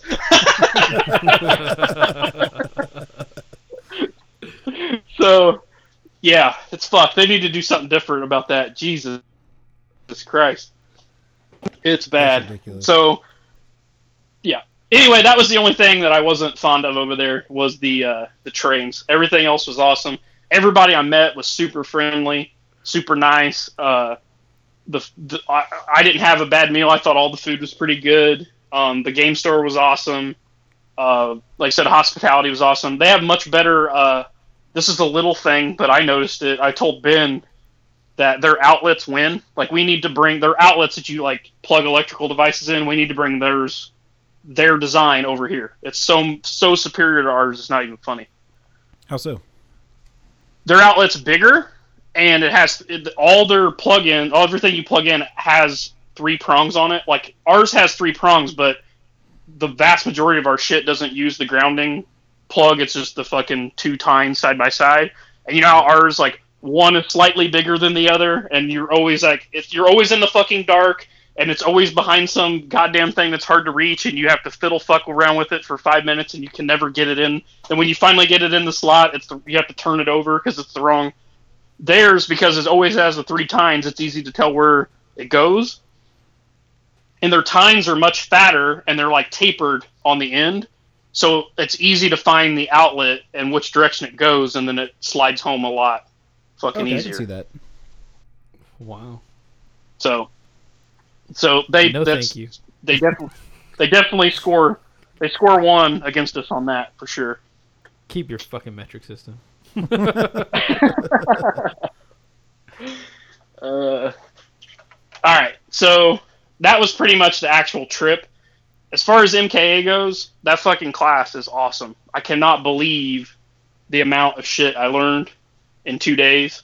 Um, I didn't really get to work with Andy Wardle very much because he was uh, doing a basing class. So I got to work more. Like our direct teacher was Henry Steele, and then Matt kind of wandered around and would also jump in and help. So he did help a lot, but it was mostly Henry. Um, super cool dudes. We went out. They uh, we went out to eat. I went out to eat with uh, Matt and a bunch of the students one night. Uh, we actually ate at a Pizza Hut. We tried to go to some other, like all these other places, and they're all closed. So we wound up at a fucking Pizza Hut, which is pretty funny. And their American pizza over there had sweet corn on it. What have you ever fuck? heard of a fucking? Yeah, have you ever heard of a fucking pizza with sweet corn on it? Look, dude, I only eat corn like one time a year. and that's like maybe during I'm from Thanksgiving. I'm from Indiana. Like all we do is corn. Like our buildings are made of corn. Like our buildings are just a corn maze with a fucking tarp strip like dropped over the top of it, and we don't even fuck truck the corn on corn, motherfucker. Yeah. That's corn's food for trucks, not people. Don't put on my fucking pizza. So anyway, I that like was my that corn was mashed weird. up into syrup Yeah. and putting in my fucking Coca Cola. That's the only time. Um, the other thing that the trains, the other thing I didn't like over there was that everybody served, like every place you went had fucking Pepsi, not Coke, which sucks. Fucking Coke is far superior to Pepsi. Um, so I don't know what the deal is with that, but maybe they prefer Pepsi over there to Coke. I don't know. But anyway, getting back to MKA. No, fuck you. I'm sorry. That was rude. Is Monopoly money okay? Shit. I'm a little high strung from all the, you know, goddamn train situation. Uh, oh yeah, the money. They have like nine trillion coins. Like everything that's a denomination under five pounds is a coin. Yeah. So they have like twice as many coins that we do, and they're like, of course, they're just like us, where they've like, like how we have quarters, but you know, every once in a while they update it so then it looks slightly different. So like Yeah. some of their pounds like look different than like their one pound coin. There's like one with that's gold rimmed, and then one that's like an older one that just looks like kind of like a quarter, but it's thicker, kind of thing.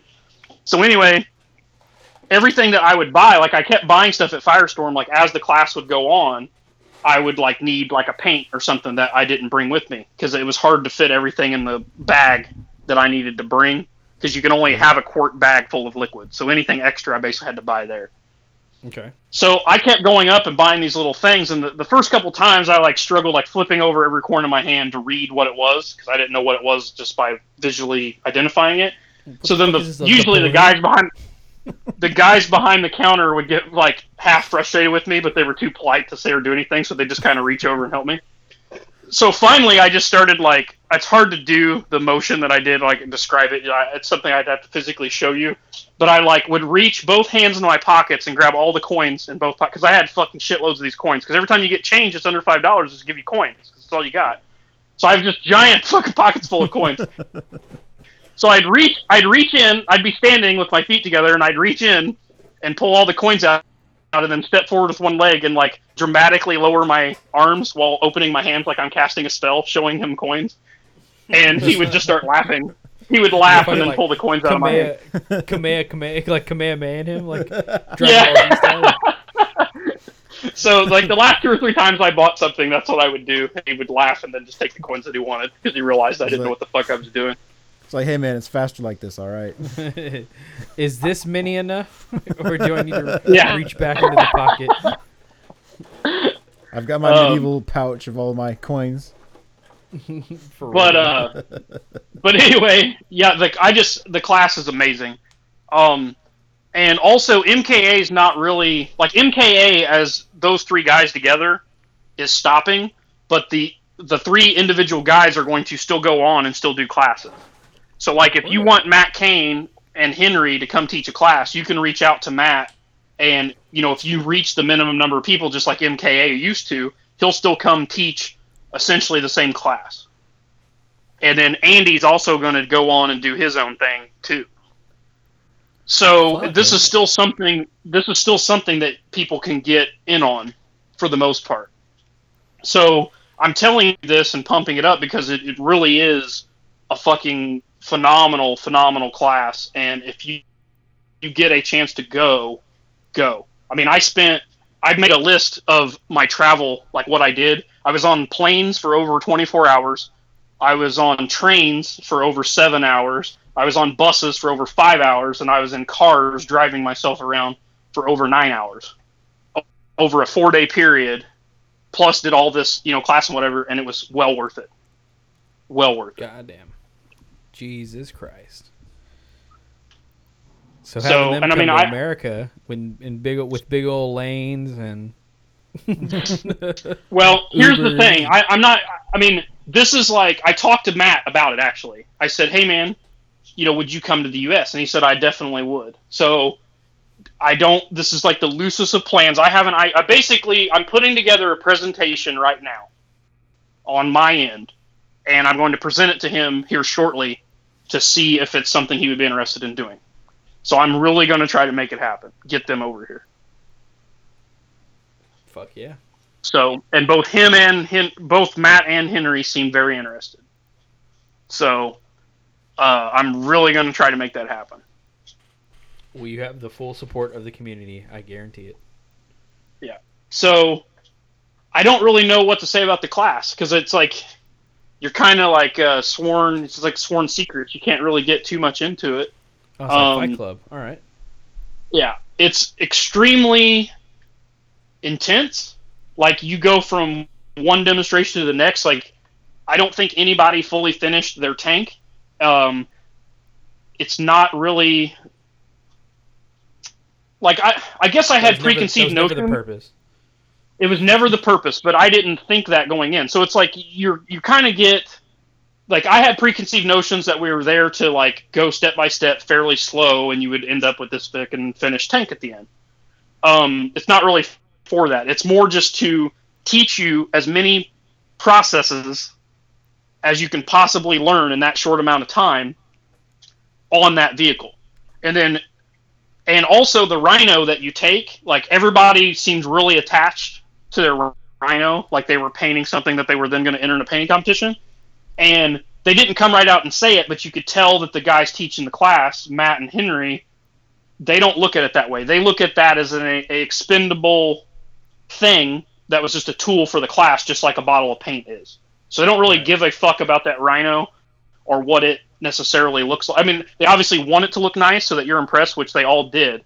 But they even straight tell you if you don't make it through this process, just fucking skip it or only paint one side of it. Or when you get home, strip it and try it again. Like it's not really designed for you to come out with this masterwork. They literally just want to teach you the processes on that particular that and that's just like the material that they want you to bring.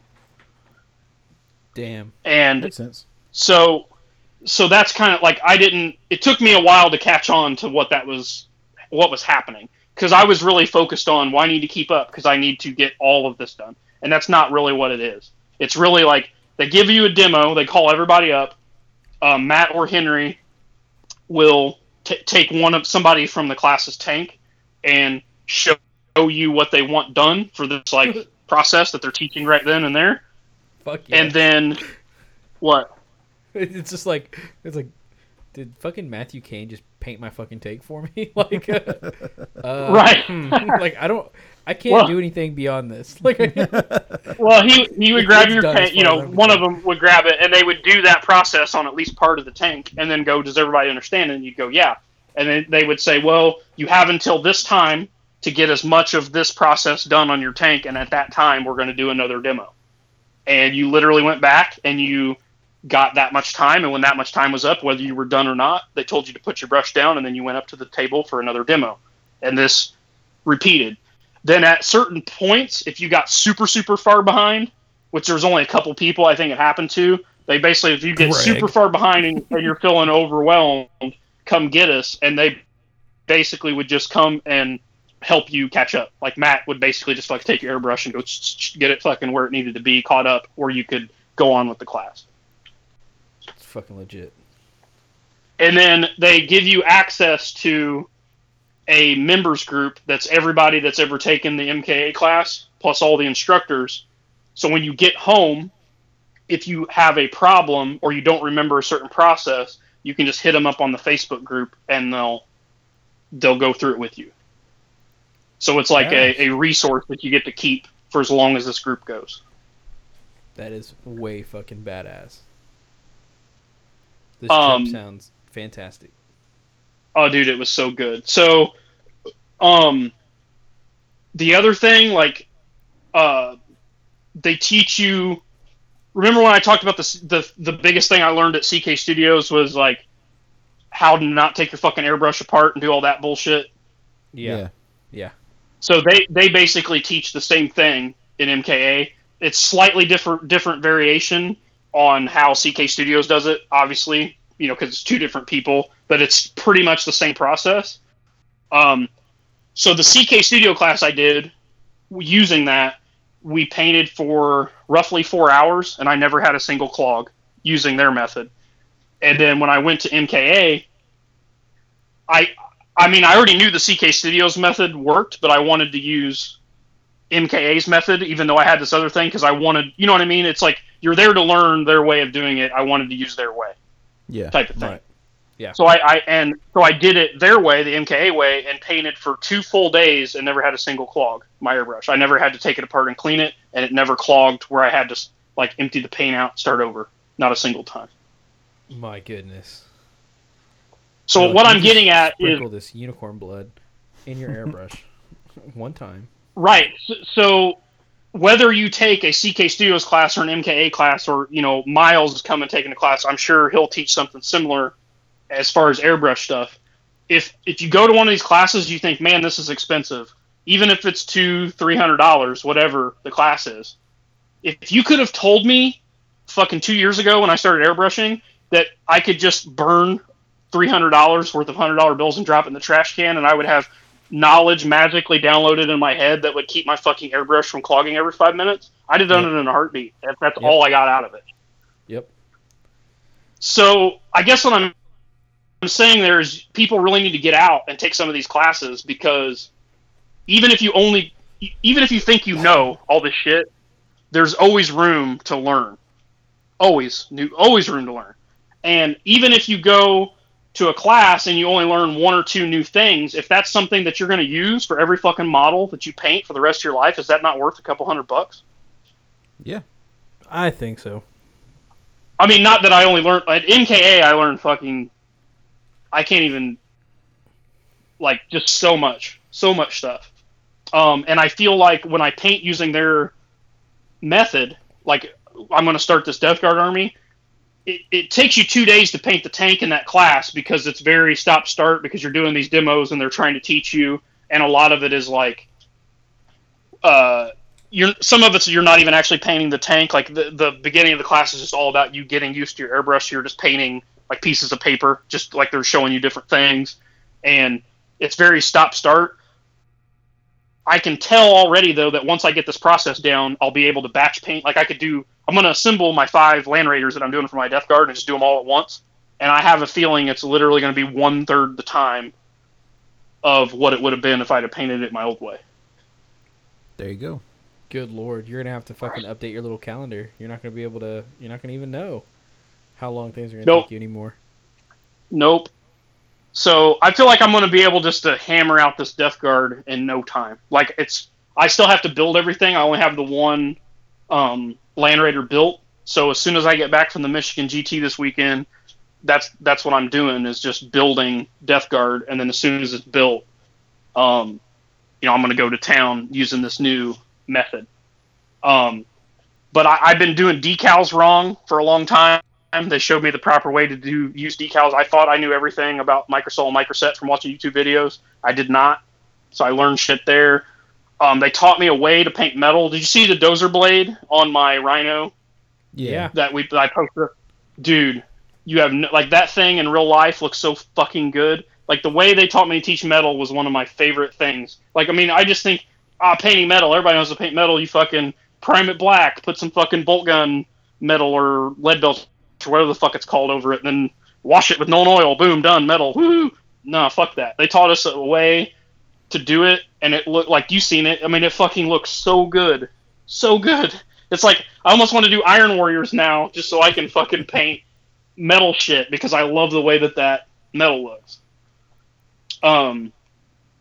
So yeah, I mean, I could go on and on about how phenomenal the class is, but if anybody gets a chance to go, you should 100% go. For sure. That sounds fucking legit, dude. Yeah.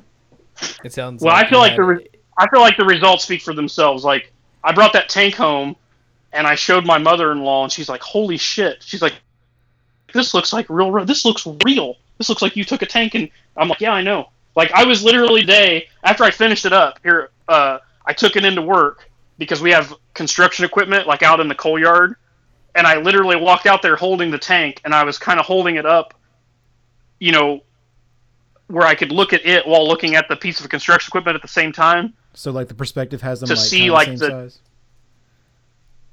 Yes, and you're looking at the weathering on the the construction equipment in real life, where chip paint chips have happened or like shit's been scratched or you know where the rust. And then you look at the tank that you've painted and you're like fuck. Like that just it's like it's just shrunk down. Like the it really does look like a realistic effect. It's so good. So good That's nuts. It's fucking badass, dude. If So- you want to see the pictures, man, go to the Radio Free Isstvan uh, Facebook page.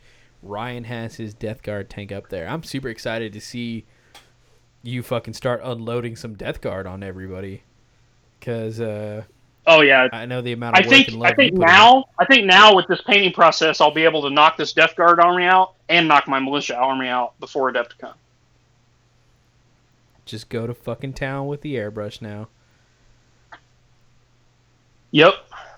I mean that's the thing, and that's the other thing. Before all I was doing with the airbrush was essentially using it as a glorified rattle can and laying base coats down, um, Yeah. and painting all my models with that zenithal, like you know, down from the top with the fading. I mean, you got we've talked about how I do my red all the time on here, so that's all I was using it for.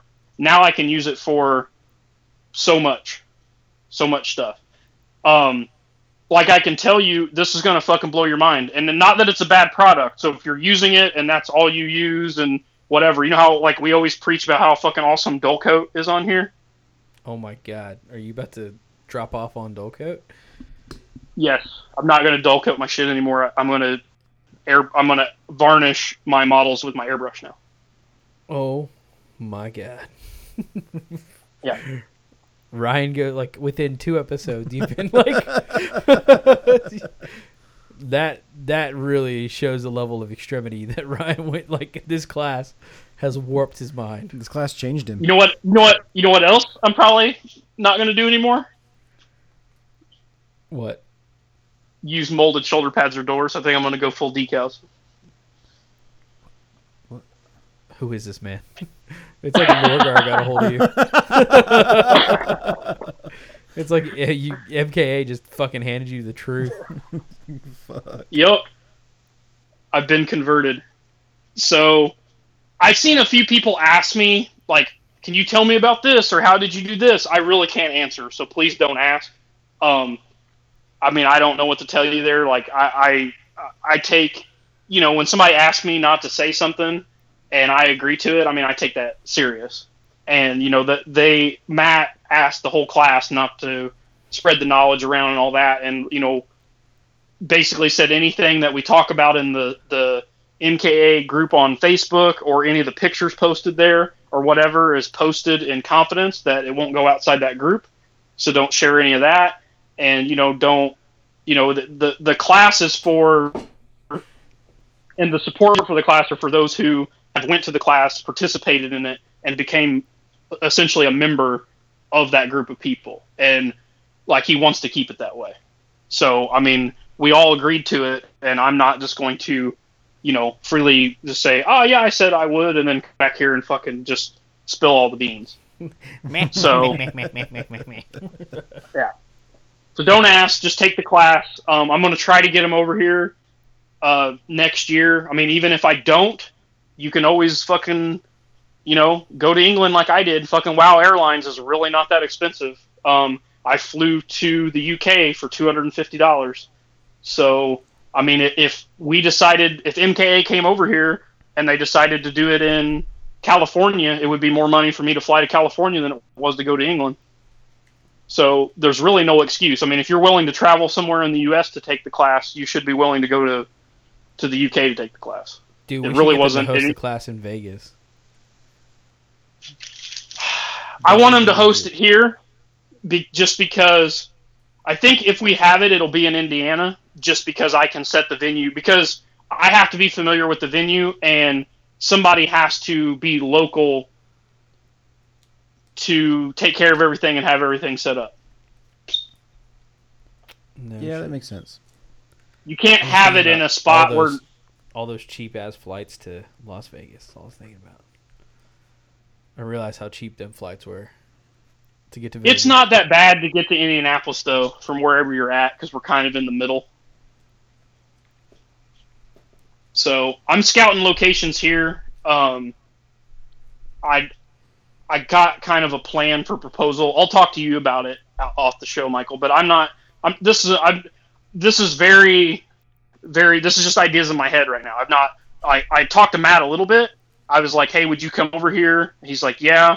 He's in the uh, British military, so he only has so much leave that he Yeah. can take. So it, it has to line up with when he can take leave. So I have a couple ideas of things that I think would be appealing to get them over here that they would get maximum benefit and fun out of coming over here, as well as being able to teach the class, and we would get something out of it as well. Hey, I've got a question.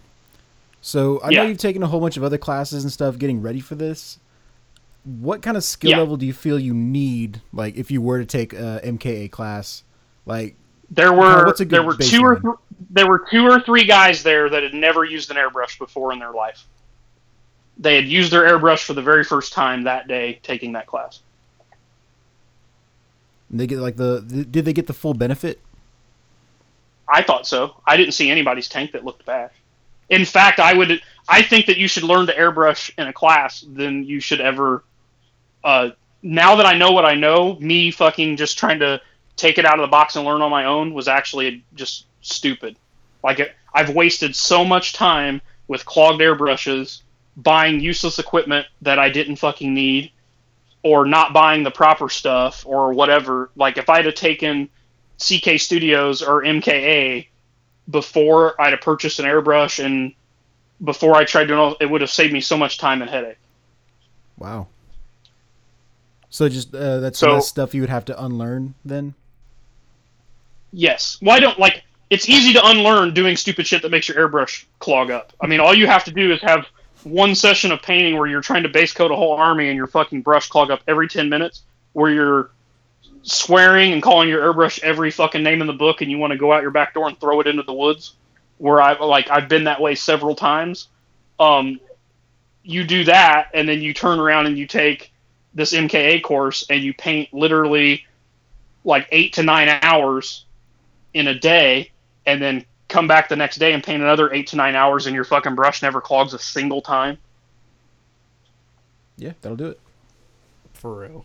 For that's that that pays for itself up front. in just frustration immediately. Yeah, so I mean, if if you're if you're wanting to learn to airbrush, I highly recommend taking one of these, cl- whatever one you can get to.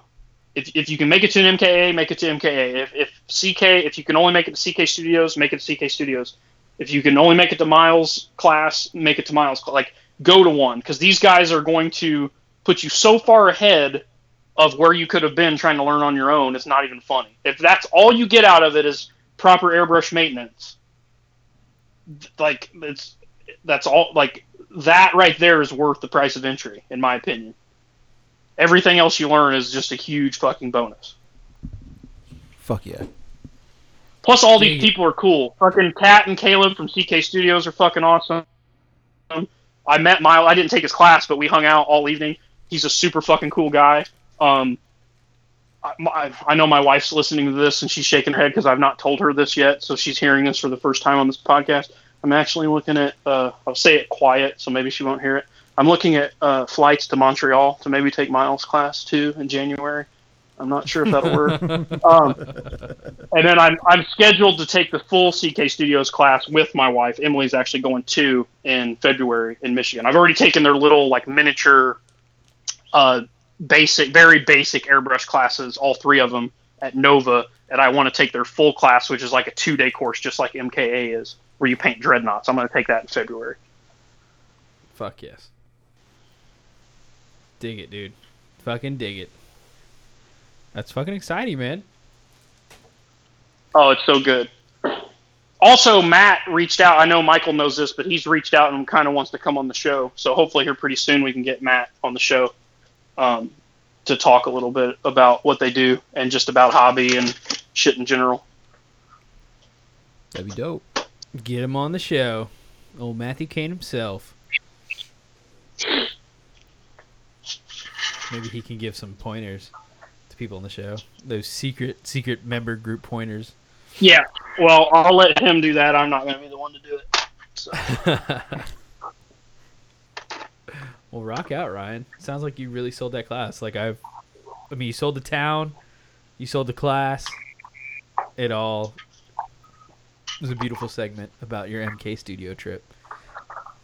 Yeah, I loved it. It was a great trip. Thanks a lot, uh, you the to the UK. Like I said, I felt super super welcome there. I plan on going back just for some vacation. I told Emily about how awesome it was and how I wanted to go back. I'm gonna stay the fuck off your trains, but I will come back. Um, I don't know how I'm gonna get around because I can't drive over there because that's fucking insane, and I can't take trains anywhere over there, so that's fucking insane. I was talking to uh,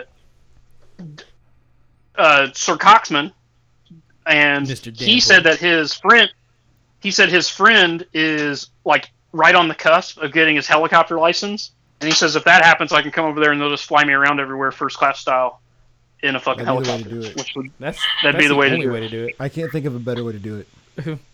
it. like, could you imagine landing in fucking what's that fucking sex town called? Cardiff. Cardiff.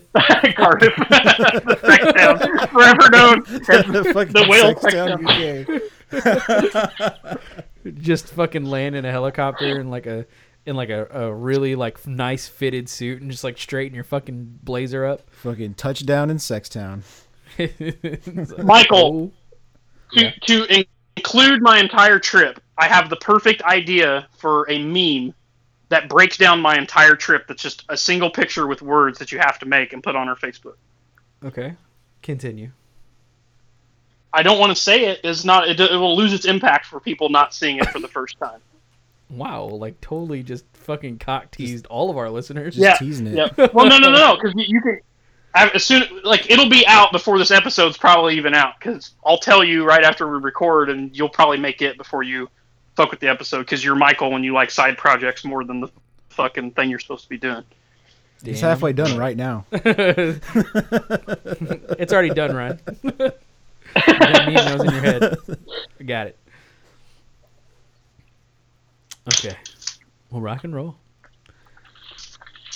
So that's it for the MKA painting class uh, and the Ryan Does England. Um, let's move. How about we move on to some voicemails, fellas? Yeah, Let's okay. do it. How about how about how about it? All right, let's get to these voicemails. First one coming in. Hey guys, it's Iron Hand Will. Uh, just, and this is one of those things where hindsight is 2020. When John Stanford was up there uh, for we really missed an opportunity to do a break the glass episode with the fabricator general himself, right there at uh, Ryan's place. But like I said, hindsight is 2020. Maybe we should put it on the schedule for Stiff Camp to do uh, some break the glass with uh, John and some other people. Uh, we've got everybody there for an opportunity. Anyway, take care, guys. Uh, really great photos from Otho Moment. Uh, uh, when I talked to John, he just had a blast. Couldn't say enough about it, so it was great to hear. Talk to you later. Damn, dude. The Fabricator General himself, man. I fucking that, I mean, talking to John is always a fucking pleasure. So you're absolutely Yep. right, Will. We should have just. I mean, we can always. Skype Well, him. the problem is it's it's hard when you know you're doing an event like that. You're focused on the event, and then afterwards everybody's tired, and then he basically didn't. You know, he wanted to. He's been traveling on that business trip all day, and then he left pretty much first thing in the morning. So I don't know that there would have been time anyway. Um, I mean maybe, but yeah, we could definitely set something up and get him on. Yeah, we could always Skype him. We can get him in. Don't you worry. Yeah, I think it's been a minute too since we've done a breaking the glass episode. It has. At least. Oh, dude, I, got so many guests that we need to have on and fucking stories. Like, we got to get Chris Duncan on. Scott's part of the show now, and I don't think Scott's. I always wanted to get him on for Break the Glass anyway, and now he's For part real. of the show. So, We talk about whatever, anything. Yeah, dude, we definitely need to make that happen. Get some, get some really wild people on. I definitely want to have like most of our Patreon supporters, like our, like fucking insurance adjusters, or like you know, like people who see some crazy shit. Uh, there's some wildlife experts. one thousand percent get Dan Porter on a Break Oh, yeah. Glass. Oh, for Have sure. A- absolutely. No, no fucking question. We'll have to get something worked out, boys. Get something that worked the out. uh, that part of the training for the SAS is to put them on the British subway system Um, it's their last obstacle that they have to uh, go through to become an SAS member. Was they put them on the British rail system and they have to make it from one end to the other. And he said only three of ten survive. That's what he told me. I was complaining Oh. about the British rail. That sounds about right. That sounds fair. I don't know if that's true, but I believe it. All right. Let's uh let's get it the second voicemail.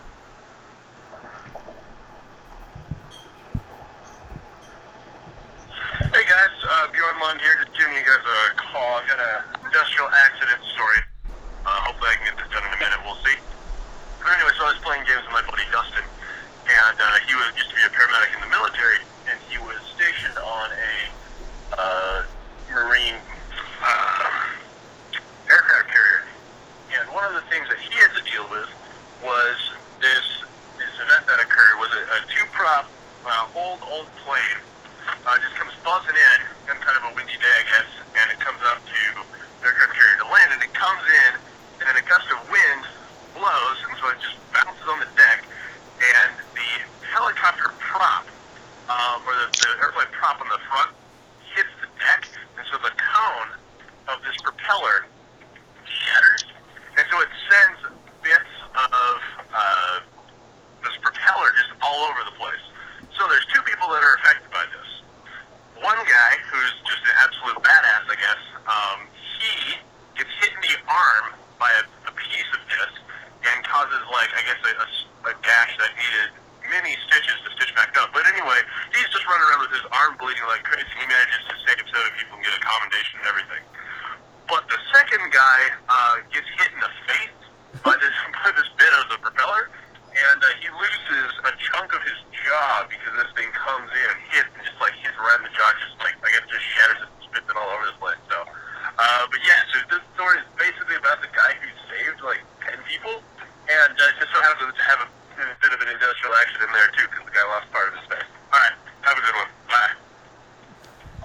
Shit. That fucking sucks, dude. Like that's some like straight up Final Destination shit where like a plane fucking blows its cone and just fucking throws a prop at your face, blows your jaw. off.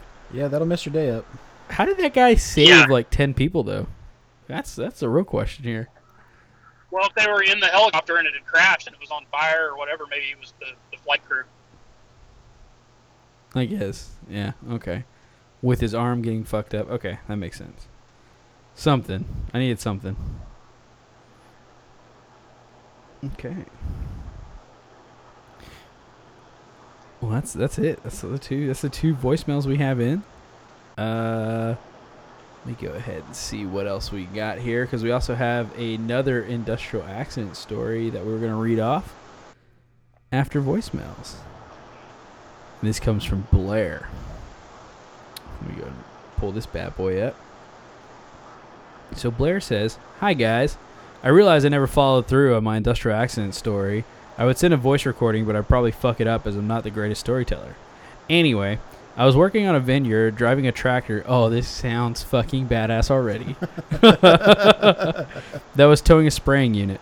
The spraying unit was powered by a PTO, which, for those that don't know, is an axle that runs from the back of the tractor to power a massive fan that blasts the fungicide and pesticide into the vines is a fine mist. Which is crazy because on this fucking show, this Horus Heresy 30K podcast, we have discussed what a PTO is before. like, how Yes. fucking, how wild is that? Yeah. Love it. I had just emptied the tank and had returned to the depot to fill up again. The vineyard manager, a complete asshole, noticed that a chain that was attached to the plastic sheet to protect the PTO had come loose. This meant that the protective sheet was also spinning at the same speed as the PTO when the PTO was engaged. The PTO was currently engaged as I was blasting some clean water through the nozzles to keep them clean. The manager had walked behind the tractor and was reaching for the spinning sheet to stop it so he could detach the chain and stop it from flailing around. That's a bad idea. He was wearing a thick woolen jacket at the Stop time. the PTO. What are you doing? Anyway, go Nah, ahead. man, he's going hard. As he reached for the sheath, somehow got cut off, got the cuff of his jacket caught in the universal joint of the PTO closest to the spraying unit. As the PTO was spinning at near full speed, he was pulled off his feet and his arm was wrapped around the shaft. His arm broken in three places. Thankfully, the cuff of the woolen shirt ripped, and he managed to pull himself free, escaping further injury. Injury. It took multiple surgeries to get his arm back to the state that it wasn't completely useless. As I said, the guy was a prick, so I do believe there was a bit of karmic justice involved. Not as spectacularly gruesome as some of the other industrial accident stories, but it's the best I've got that involves a human. There are a few occasions when I ran over rabbits and possums in a mulching mower, but that ends pretty much how you would imagine. Me scraping and hosing bits of pulp small animal out of the machine. Gl- yeah, for real. Glad Ryan and Scott enjoy the treat- treats from New Zealand. I wasn't sure if they would get there completely unmolested due to the jerky I sent. So, yes, they did enjoy the treats, man. That's a fucking bonkers ass story. That's why you don't fucking grab anything in a fucking moving equipment. I feel like he w- must have ignored a big ass diagram. Says, "Hey, don't stick your arm in this." it will fucking break Well, the shit out of it. is the PTO drive like it's got to be on the the short list, like maybe top three or five of things that are just obviously dangerous. Like even if you were a fucking like tribesman from South Central America or South America, like an undiscovered tribesman, if somehow you fucking left your little jungle area and came across a clearing where someone was farming and you walked up on a tractor with a running PTO, like you would instinctively know not to fucking grab it. it's just the fucking loud whirring of the PT. just watching it in Yeah, front of the you, like giant spinning hunk of fucking like what? I don't like. I don't know. I don't get people. I just feel like he has to have like physically reached past the sign that says "Don't do what you're currently doing." it just said "Arm Gua Fire, do not touch." Arm Jello Fire. Uh, and on the New Zealand treats here, did you try one of those Tim Tams in my fridge? I didn't get a chance to. They're still in there. There's one Tim Tam left. Oh yeah. So yeah, dude, we, we got some over here in the Texas side. We got some Tim Tams over here because Ryan and Scott talked them up so much. And goddamn, those are fucking some delicious little snacks, man. I'll go grab it. I'll try it live on air. it's in the it's in the top of the fridge on the right. Yeah. Now we just need to all like eat enough pineapple lumps to take on like a little bit of Mark Hunt and his Maori knockout magic, and see if we can all become Mark Hunts. Not gonna happen, and you know that. And I don't think that WADA, when WADA tests their athletes, they don't test for pineapple lump. That's the only reason Mark Hunt passes. those hormone enhancing fucking pineapple lumps. No, it's fucking great. All right, so now we have a another. That's it for industrial accident stories, and that's it for that. We have an email that came in from Smith. Smith says, Hey guys, so I have a newer Thousand Sun Force that I'm looking to get my paint on for a tournament in December. I ran a test list against my friend this week, and I was a it was a tied game against a Super Mobile Iron Warriors list. Tell them to go back to their bunkers. The discussion came up about the Sekhmet Terminators. I ran three squads of five in an 1850 point game, and they were doing their normal shenanigans with combi weapons, chain fists, and throwing out psychic pie plates. They were exactly kicking the tar out of things, but the fact that they just didn't die with their 2 plus 3 plus tied me up the game. What do you think about half of my list being these guys, Guard of the Crimson King Rod of War? Are they just too over the top for a tournament?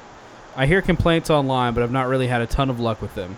The first time I used them, they mishapped a 700 point squad to take up permanent residence inside of a boulder.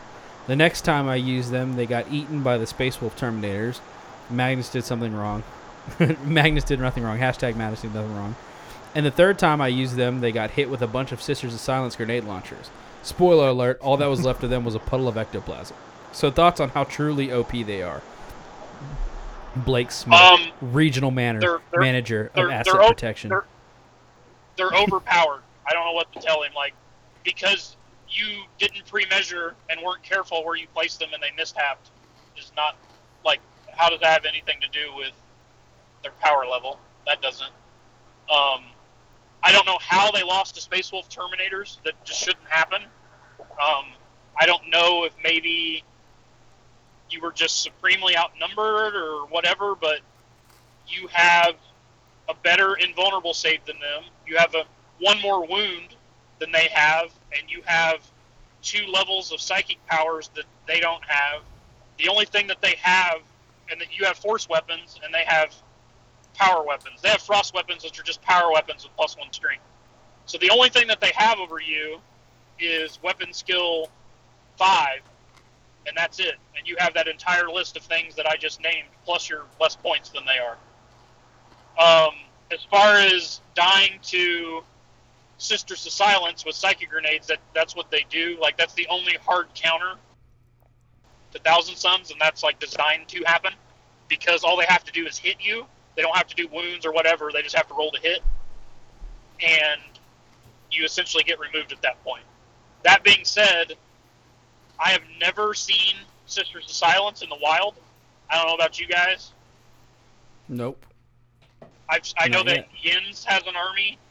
Um, I've seen a few pictures of a couple things. I know David Sampson just painted the squad up. Um, at Adepticon last year, I didn't see a single squad of them.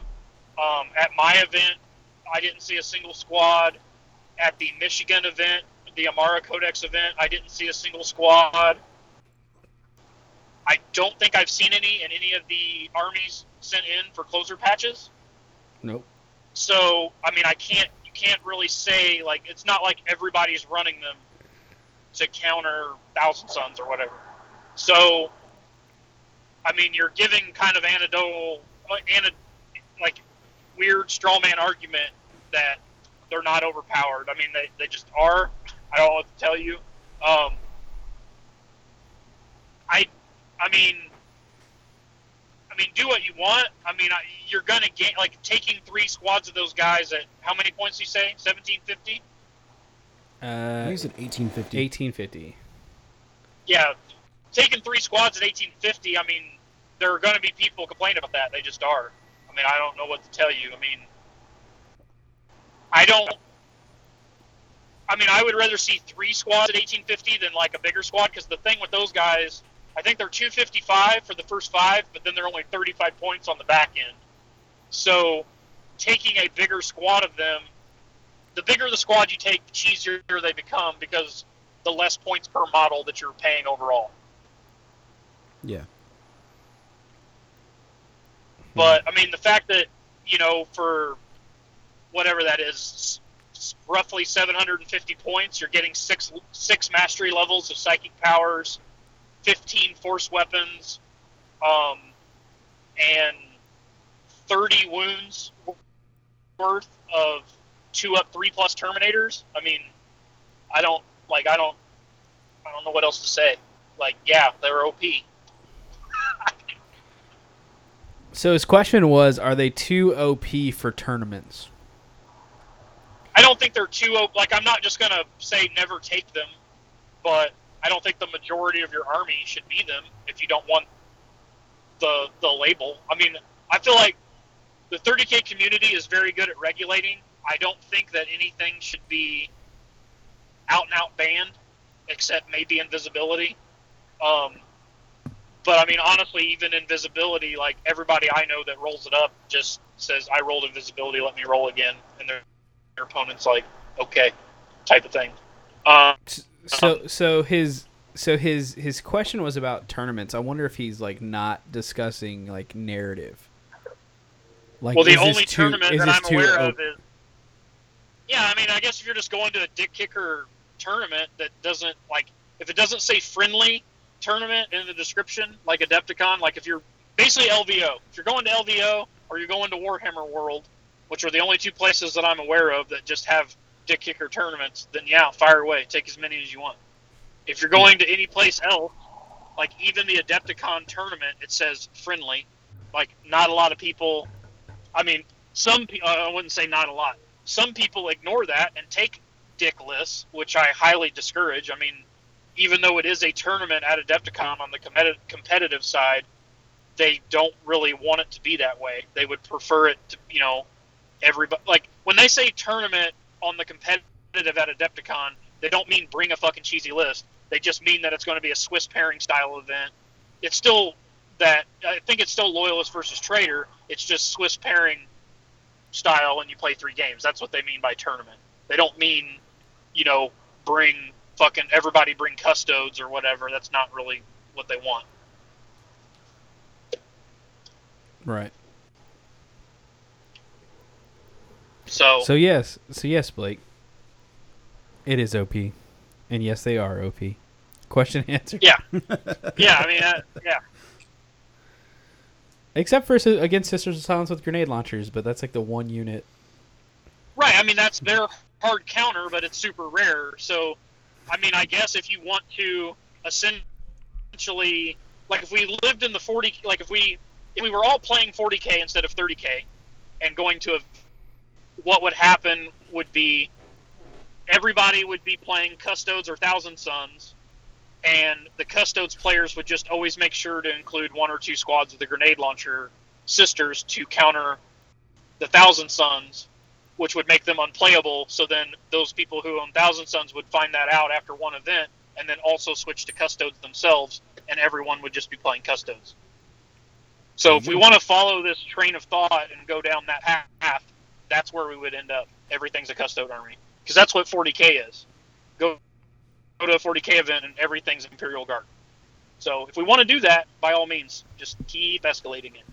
Just keep doing it. But but let's not. Let's not do that. Rock and roll. So that answer that question. Yeah.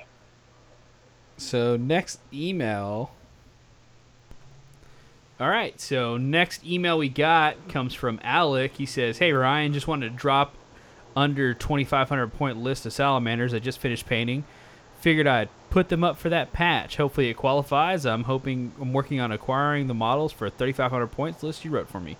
Cheers, Alec." And then he sent his address. P.S. Apologies for the text format of the list. Made it in Battlescribe.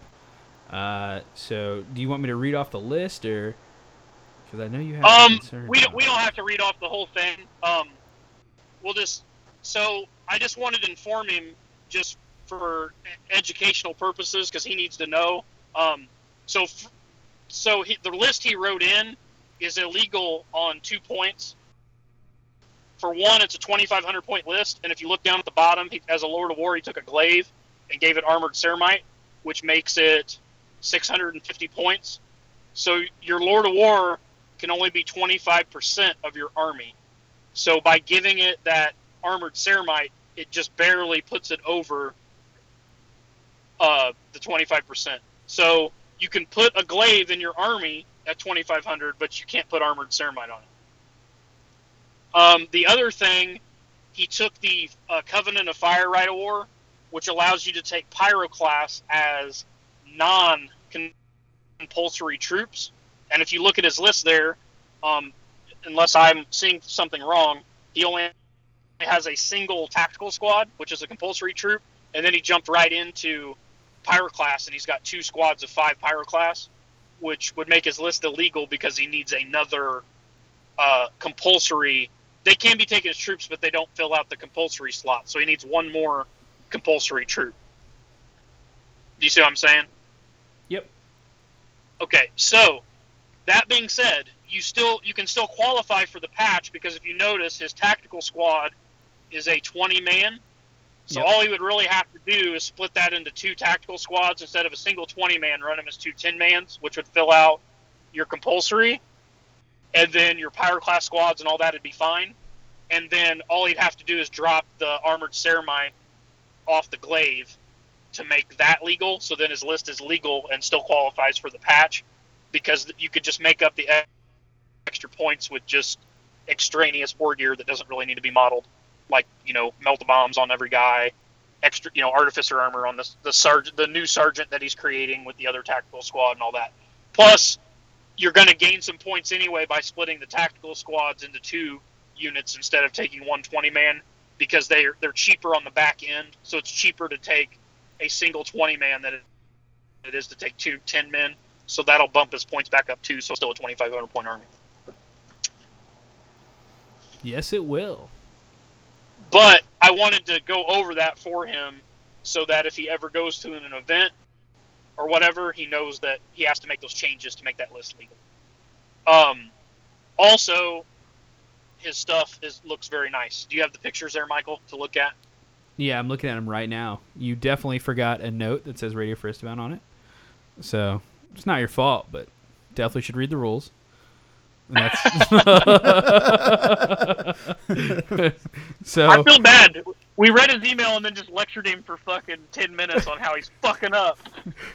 Yeah, man, just just read the rules on Lords of War, read the rules on your Rite of War, and No, read the rules like- on your picks. There's so many fucking rules. Like he's, he, you know, like I just I like going over stuff like this because you know we get a lot of beginners listening to this podcast, so you're only going to learn through mistakes. I mean, we've all fucked up. I mean, I've I've wrote a legal list for this show, you know, and I'm, you know, obviously I'm a veteran, so it's easy to make those little mistakes, and you're only going to learn if somebody, you know, points them out. So it's just I was just doing it not only for his benefit, but other people listening to the show they hear that, and then whenever they write a list, like it'll click in their head when they ser- see certain keywords like non-compulsory uh, choices, like because that pyroclast thing, it's it's easy to miss. Like you just see, oh, pyroclast could be taken as troops, so it's easy to, to gloss over the non-compulsory part.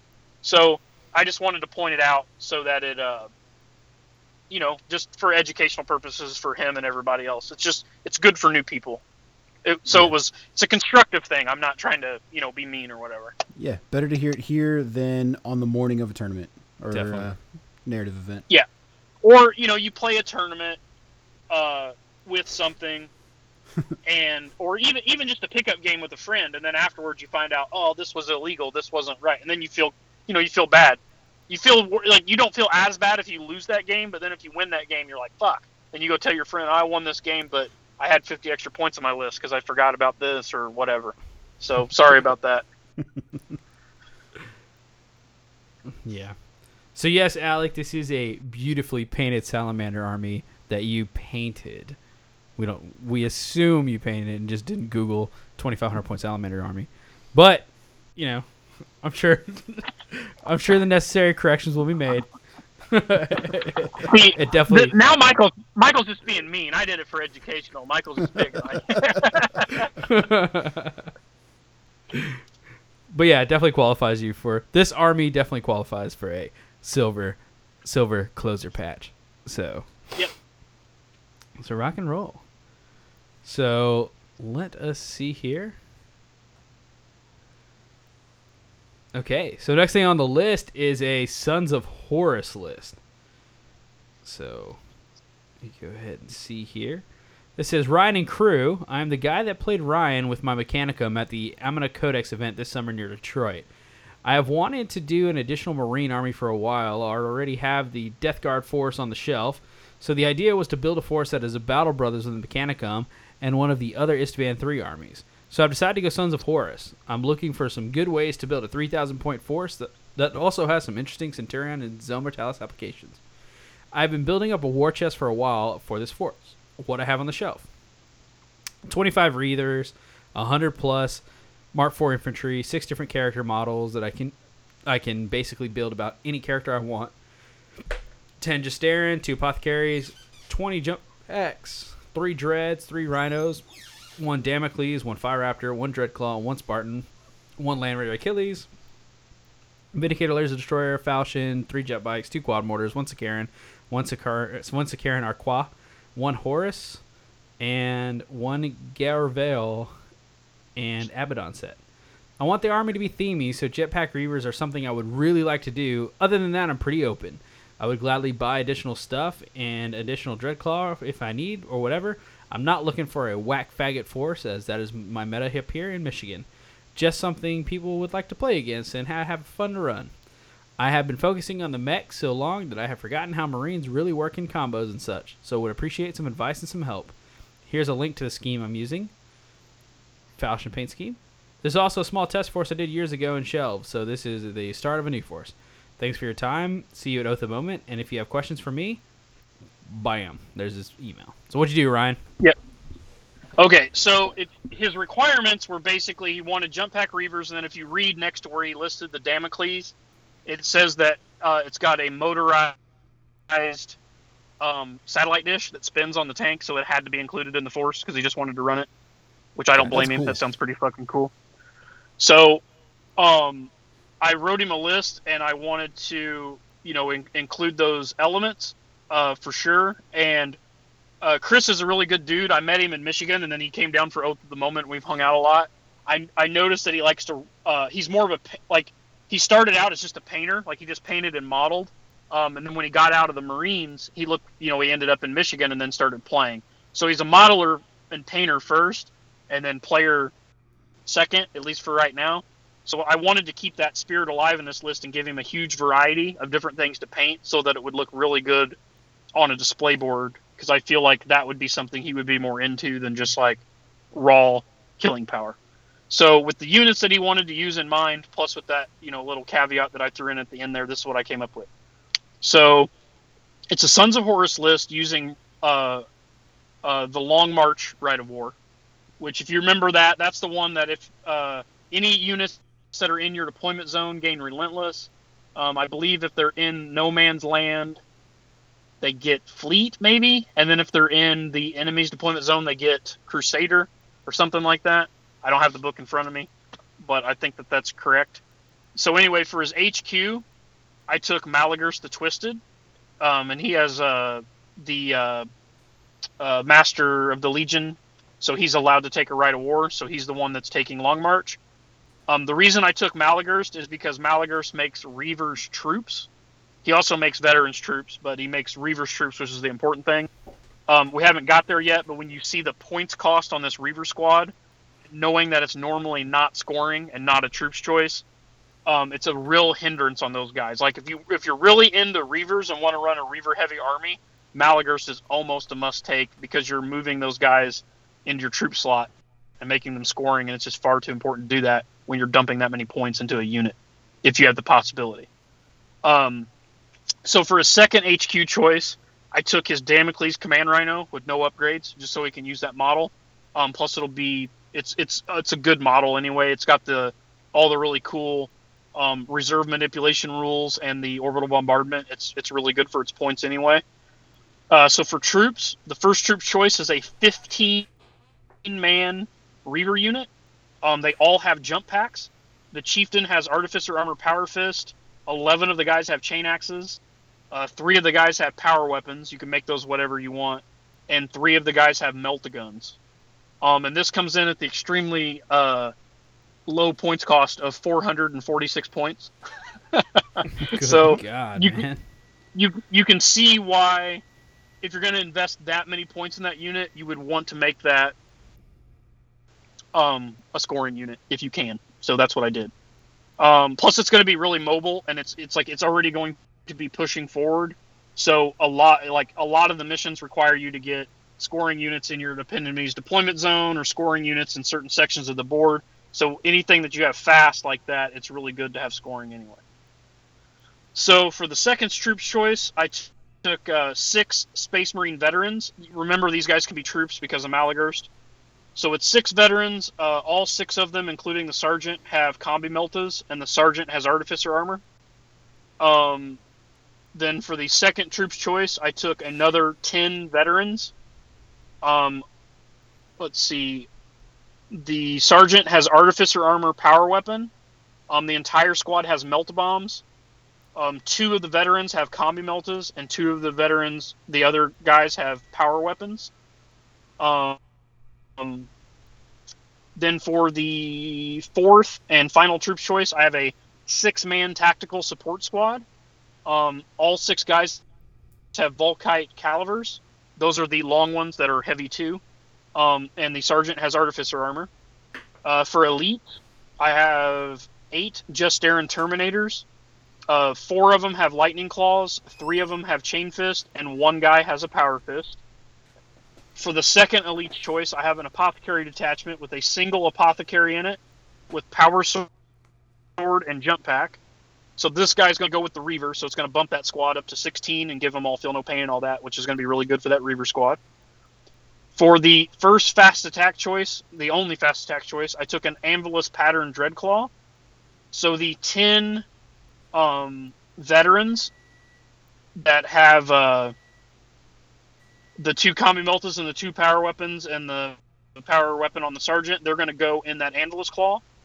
Um, and then for heavy support, I have a Land Raider Achilles with a dozer blade, which has a transport capacity of six. So um, you can put either the uh, combi melta vets in that or the tactical support marines in that. Um, I designed it to put the veterans in it.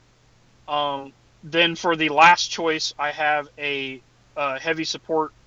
For the last heavy support slot, I took a Spartan with armored ceramite and dozer blade, and that's where the Justaerin and Maloghurst go.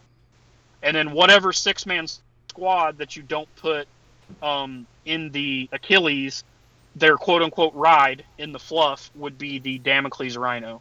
So it's really designed to be that uh, uh, caliber squad. So really in practice, you should have that Rhino sitting in the backfield, the caliber squad sitting it back there with it, and they are going to gain relentless. So their heavy two weapon, they can still move and fire it because they're going to have relentless.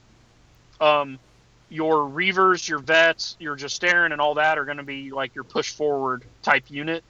And if um, and if you look at all this, like everything has a transport. Um, I have the Anvilus in there, which is like iconic for Sons of Horus. Um, I have Maloghurst in there, which is one of their big characters. I have Reavers in here like you wanted. I have the Damocles in here like you wanted. It all fits with the theme. Um, there's nothing like weird, like just random quad mortars or whatever the fuck in the army, or, or like not every like I'm, it's not a force where everything is in a transport except for one unit. Uh, uh, the Reavers aren't, but obviously they're jump packed, so you would figure they could be able to keep up with vehicles or whatever.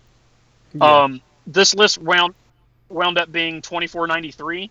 If he wanted to increase it to three thousand, he could throw Horus in, which is a five hundred point model, um, and there's still room for him in the Spartan with Maloghurst, or he could throw his already painted Falchion um, in the list.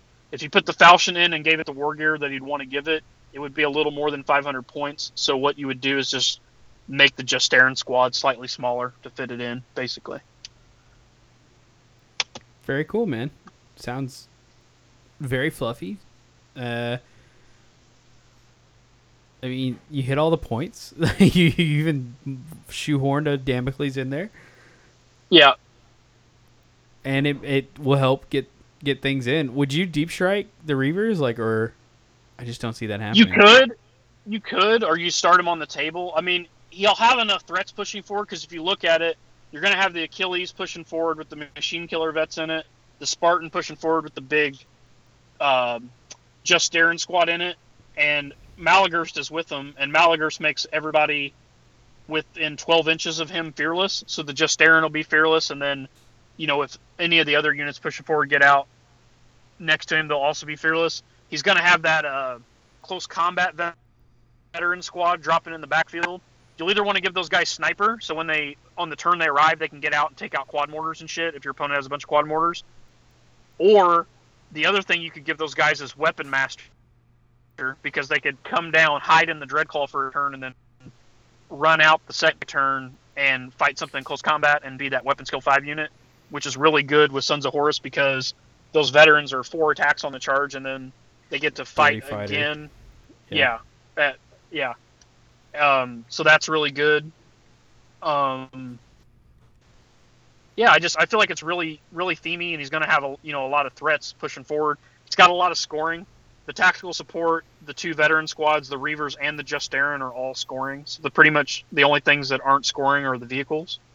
Um, it also gives him a lot of infantry because he says he's been running like mech stuff a lot. So this has a lot of infantry in it, but it still has you know it's got a Dreadclaw, an Achilles, Spartan, um,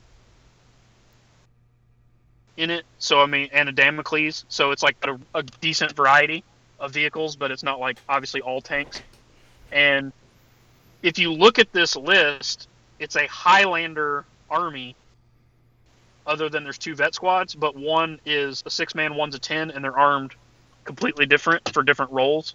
So, I mean, it's pretty cool. It's going to give him a really wide variety of things to, to paint up, and it's going to look really good on a display board. I think I think it'll look great on a display board, uh, especially if you like model some of that stuff jumping down, some of that stuff landing in. I think it'd be perfect. I think it look great. Yeah. and I, I still think it's a solid list. I mean, it's not it's not a total like just like where you read it and you're like, oh my god, this is like really good. You know what I mean? But it's got solid units, and I don't think it's going to have any problems, you know, winning games as long as he learns how to play it. No, yeah, it'll be great. Solid list, man. Another good one from Ryan. So that's that. So that's it, man. That's that's it. We're done. Next up is uh, a musical break, and then the interview with the boys from the Golden Throne. Yep. We got more lists in, guys, but I just didn't do them. Uh, I was kind of busy this week, just a little bit, with Yeah. car accidents and going to the UK and trying to catch trains and taking fucking classes and all that. so um, I got a little bit of a backlog, um, but I'll I'll try to get those knocked out um, while while I'm at the Michigan GT or maybe when I get back from that or whatever for the next episode. But I'll do the best I can with it. Fair enough. I'm sure they all understand. And next week, guys, we will be doing the Emperor's Children episode. So look forward to that. That's gonna be a good time. I'm definitely looking forward to it. So we'll go ahead and pop some music on for you guys and uh, get ready for an awesome interview. Sounds good. Later. Y'all have a good night.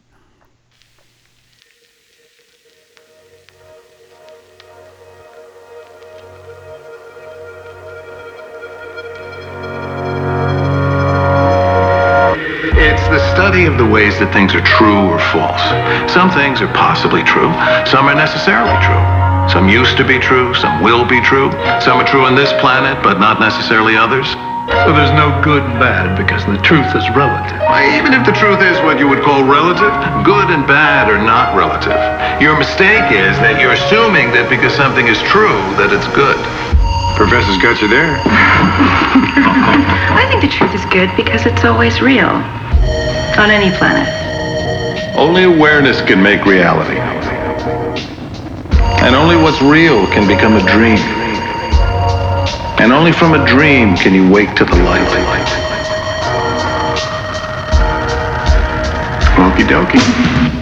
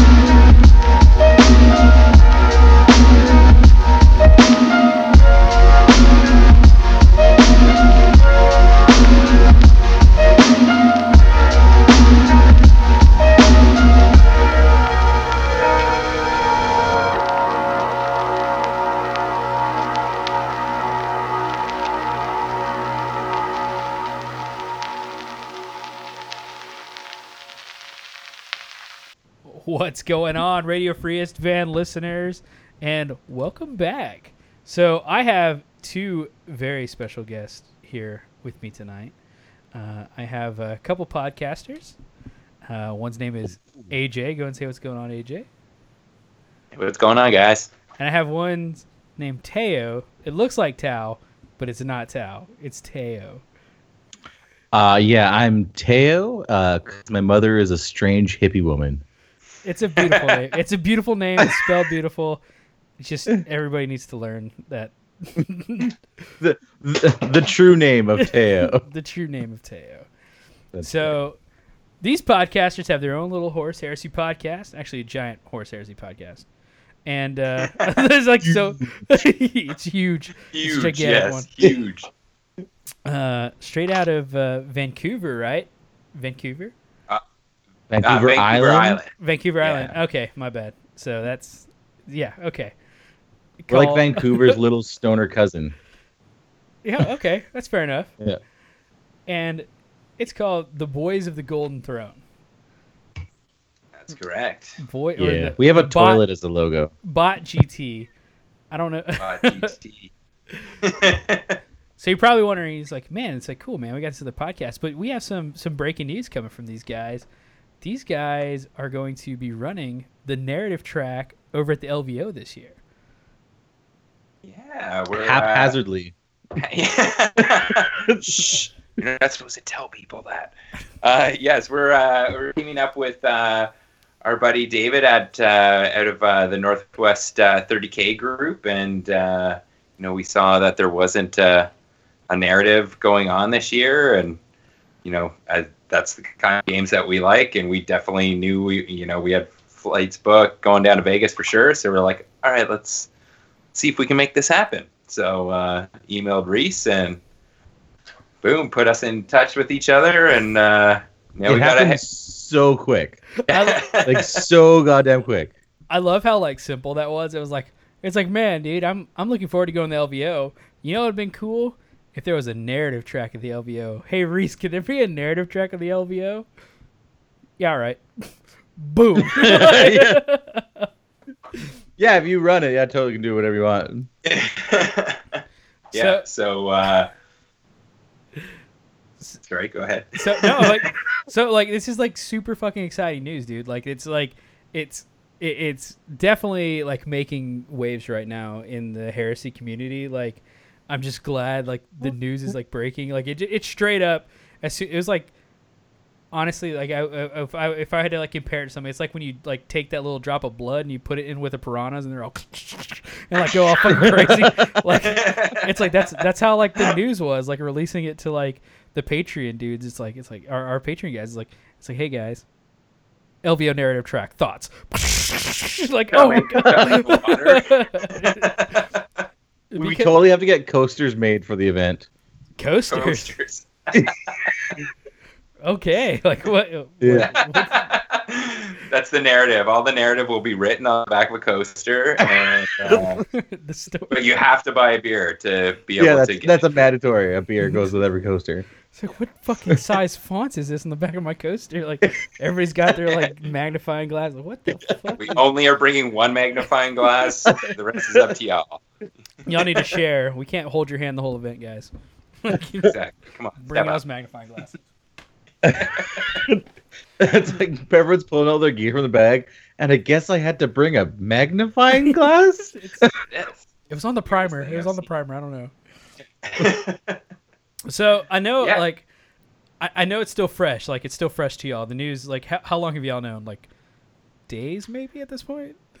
Uh, we've Uh, been, like we've been it's been brewing in the last like couple weeks, um, and we yeah like the last week we kind of got the Facebook thing out there, but we haven't really started to plug Planning. it and working out uh, you know getting everything up on the website and getting all that launched. So took a little while, but we've known for like a couple weeks that it was coming. So uh, Okay. yeah, it's Fair. awesome awesome to you know have a platform Oh, so with all your vast listeners to Yeah. all Word out. 18, all 18 listeners. All like, It's all the other podcasters. That's that's yeah, all. it was. yeah, yeah, we just we cater towards other podcasters. That's how we do it. It just that's the only way to do it. Like- you're you're doing a great job. so so I, so like I I- know it's like it's still fresh. Like it's still fresh as far as like the way you're gonna handle things, the way you're gonna do stuff. Uh, so I guess like like break it down for me. Like first off, what day what day is this going down? Like I like this is this is how unconcerned I was till about the LVO until just fucking today. Like that's like I was like, oh yeah, the LVO is going. That's fine. It's like a, a, no narrative track. like like an archery contest. like So it is uh, Saturday, January 26, uh, 2018, uh, and as well as Sunday. Um, it is going to be a five round event, three rounds on the first day, um, two rounds on the second day, including uh, the final battle is going to be a team game, which is going to be cool. So, you know, as you're there at the LVO, dudes looking for dudes, you find some other cool dude and uh, you link up for, uh, you know, Doc for Sunday and yeah, yeah, just real quick. rock the heresy together. Yeah. Um, and it's going to be 2,500 points. And yeah, there's going to be. You'll see no warhounds. Oh, oh Uh, yeah, okay. That's fair. That's not necessarily true. We're putting we're we're putting like no limitations down. That's true. No So- limitations down. Okay. Okay. No limits. You know, so we're, you should we're- just book your ticket to Vegas there, bud, and uh, bring your hilarious dreadnought list. Oh yeah. So like I- I'm like seriously like seriously like it it changed up the whole fucking game for me on how next year's going down. because my birthday's in January, so it's like one of those things like what can I do for myself? And like it's one of those easy easy kind of like trade-offs. It's like what's my fucking Uh, birthday? I got to go to El- I got to go Come to Vegas and get drunk with us. That's an obvious answer. Absolutely. Yeah, So- we'll, we'll, we'll get you a birthday present. birthday hooker. I'm not going to tell you what it is, you Yeah. know, but it is Vegas, so you know, let your imagination run wild.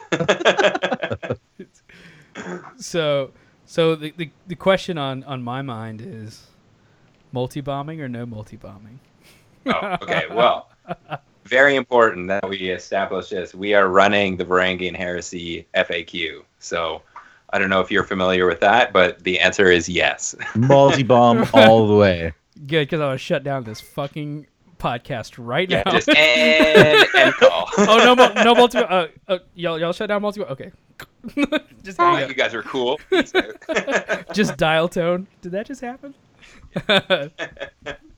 so y'all are running the Varangian Heresy FAQ yeah. Yeah.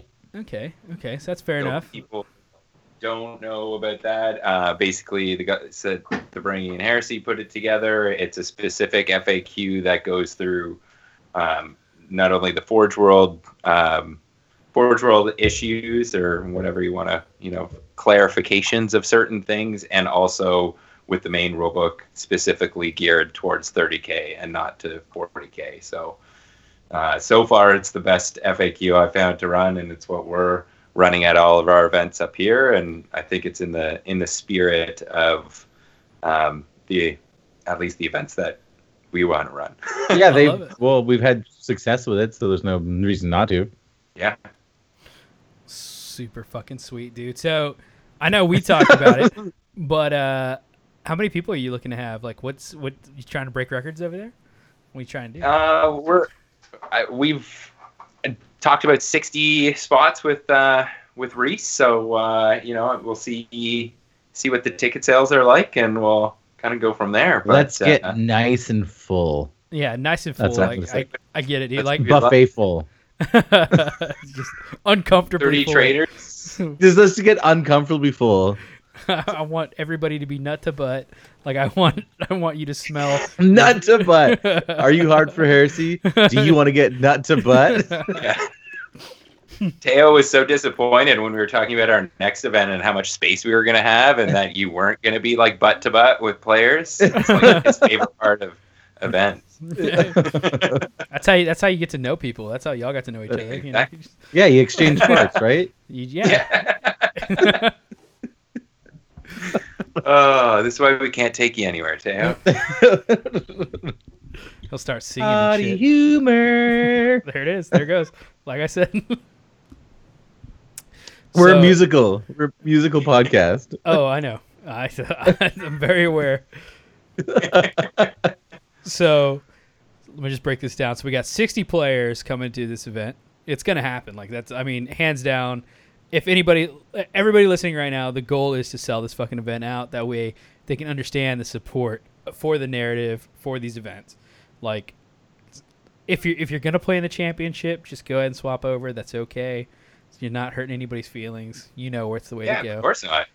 you know, that's the main reason why I I did it because I know that people, some people want to have that competitive, um, you know, event. We have people in our gaming group that you know more geared towards that, and but we know there is there Definitely is an in- yeah. appetite for people to have something that's a little bit more friendly, more geared towards story, and you know, it's not like we think one's uh, one is better than the other. You know, they're all great. We just want to give everyone the option. Regardless what it is, it is the 30k master race. Oh, oh, of course, of course. 30k narrative master race. You're absolutely right. That's right. You're absolutely right. So you could not go get your ass handed to you by some custodes. You can like actually like go play a, a good game, like a fun game. Go meet some cool people. Maybe leave your Mechanicum army there after you got too drunk. Like just you know, and and nobody nobody's gonna Well, question it. No. you know, you might still get your ass handed to you by a custodes player. Not ruling that necessarily out, but uh, you, you won't know. feel. You but won't he'll feel be friendly bad. about it. it might be friendlier. Yeah, Yeah, he'll be friendlier. the dude running Magnus might I'm- like buy you a beer or something. You know, like Yeah. Exactly. like Is his- your butt hurt? I'm gonna go buy you a beer, buddy. It's all right. Oh, I feel like shit, buddy. I'm gonna go ahead and I'm gonna take care of you. Like I, I ruined your evening. I feel like I'm gonna try and make it a little better for you. so, let me see if I got everything straight so far. So we got 60 players, 2,500 point. Are y'all gonna be doing uh, Zone Mortalis at all? Um, no, I don't think we haven't really talked about that. It's just gonna be regular regular games. Um, you know, as much as I would like to do the ZM, getting getting it all down there and everything is a whole other story. But uh, yeah. we uh, we are going to be doing some character slash unit progression. Uh, we're also going to have some secret Oh, yeah. missions going on. So not only do you have your regular mission missions, I or round missions, you're also going to have like a a chart of maybe seven or so tasks to do over the entire course of the weekend, and that will give you some additional like cam- campaign points or turn event points. We won't use tournament Mm. tournament points. Hell yes, dude. I am so down for some character progression. Like you get to Yeah, name, we're testing name it out in like coming two in. weeks for ours. Yeah. Yeah, we're gonna be testing it out at the next uh, event. It's being used uh, a couple time in a couple times in some of the North uh, West 30k events. So uh, you know, just adds an extra just cool little you know twist to little to things. You know, Fuck yeah, what a twist! it's it. it's pretty cool. You know, you could you could get some crazy things in there, but uh, you're rolling on 2d6, so you know it's uh, it's all fluke and see what you roll. You basically at the end of each ra- round, you're gonna choose either a squad or an independent character, and you got to make that choice first. Then roll your dice, consult a chart, and oh well, you know maybe I just gain fearless or or you might roll rage or preferred enemy or maybe plus one attack or initiative so there's tons Is of it one of them that's like plus one wound? there is a plus one wound on the squads Oh Jesus. could be, could be terrifying but you know you gotta you gotta roll double ones on the 2d6 and you gotta Oh, yeah. make that choice so you know uh, it, yeah we'll see what happens It's like, oh yeah, my entire fucking militia squad just got two wounds a pop, son. Fifty Yeah. man, fearless. or, or an extra attack each yeah. Good God. Yeah, that'd be That'd be yeah. ridiculous. So there's going to be some craziness going on, and uh, you know, with the special missions, and you know, the the mission, all the missions are going to be custom. No red book missions, none of that. Uh, they're all missions that uh, David has come up with, and they are like when I first read them, I thought that you know I've I've been trying to do as as good of a job running narrative events as possible, and as soon as I looked at these things, I was just blown away. Like like son just of a bitch. you know, very like, cool. I am shit rules at this. and- yeah, just god damn it, I suck. But So- no, he's uh he's really killed it. So there's gonna be some cool stuff going on. So mysterious David out there, God bless you. You're you're godsend. It sounds like you're you're a man above. you. Like we're living in 2017. He's in 2070. Is what it sounds like already. Pretty much, yeah, yeah. He's in the 2017 30k narrative scene already. yeah, he's he's bringing stuff His back. game is strong. That's badass. Dude. What about terrain? What's y'all's terrain you looking like? Uh, so the train is going to be uh, just be supplied by the LVO uh, team there. So we're we're going to be uh, using their stuff, and uh, that is a big Right. relief, though. yeah, Oh, we're going real. to try to make it as as uh, themed as as possible, like each table kind of theme. That's what we've been trying to do with our event. So we'll see what we we get when we get down there to set up, and kind of go from there. I But love it, dude. I fucking love been to it. the LVO before. You know, they've got good, good quality terrain. They've got lots of it. They're all about providing good uh, line of sight blocking terrain, and you know, I haven't seen any tables there that are are lacking. So I'm uh, I'm not too worried about it. Heck yeah, This is dude. this will be my first year there, I've never been to so- LVO either. I've heard good things so you, about you LVO. have to come. Yeah, I mean, We'll get I've, matching uh, T-shirts. it's oh, It's Vegas, right? You know. I don't know. You have your matching T-shirts. Uh, we will get it. We'll have matching T-shirts. Yeah. For but by the way, for all of y'all listening right now, me and Teo, we could be family. Like this, We uh, definitely look like we could be family members. we, I feel like we were we were both raised the exact same. Like we, I'm pretty sure you might have gotten spanked like with a with a hanger at some point. Oh, I, my mother's a tiny British woman, so her technique was wait till we're asleep, drop a weight on us. what? the yeah, okay. that was her disciplinary technique. you, you going to get comfortable? I don't know why I gave her a Mexican accent. You which is watch- British, but- I dropped this weight on you so bad. you just watch way too many like Looney Tunes cartoons. It's like the classic weight, the big like black yeah, the classic Acme weight. Yeah. and you're a bad child. the bad child weight. I told you to do your homework. Why you wait till I was asleep to drop a weight on me? Have a reasonable conversation about this. So but yes, I was definitely beat as a child. okay, good, good, good. I felt like I felt uh, the, like it's like looking in a mirror. God damn it. so Just got dark. what? So we're gonna come to the event. It's gonna be twenty five hundred points. Y'all are gonna split the traitors and the uh, the loyalist as per usual. Uh, y'all are gonna have custom missions written up. Y'all are gonna have some dope ass terrain. Uh, what about painted? Which else? Which else painted Oh, requirements? course. Painted is for closers. Painting is for closers. God bless it. What about uh like display boards, anything like that? Are you gonna have any special uh, painting awards or anything like that that people need to know about when you start getting their display boards ready now, or what? I, we are planning on doing uh, painting. I haven't haven't really, you know, if obviously if you want to bring a, a display board, by all means, you know, is it is it necessarily required? I don't think so. Uh, more more news on that in the future.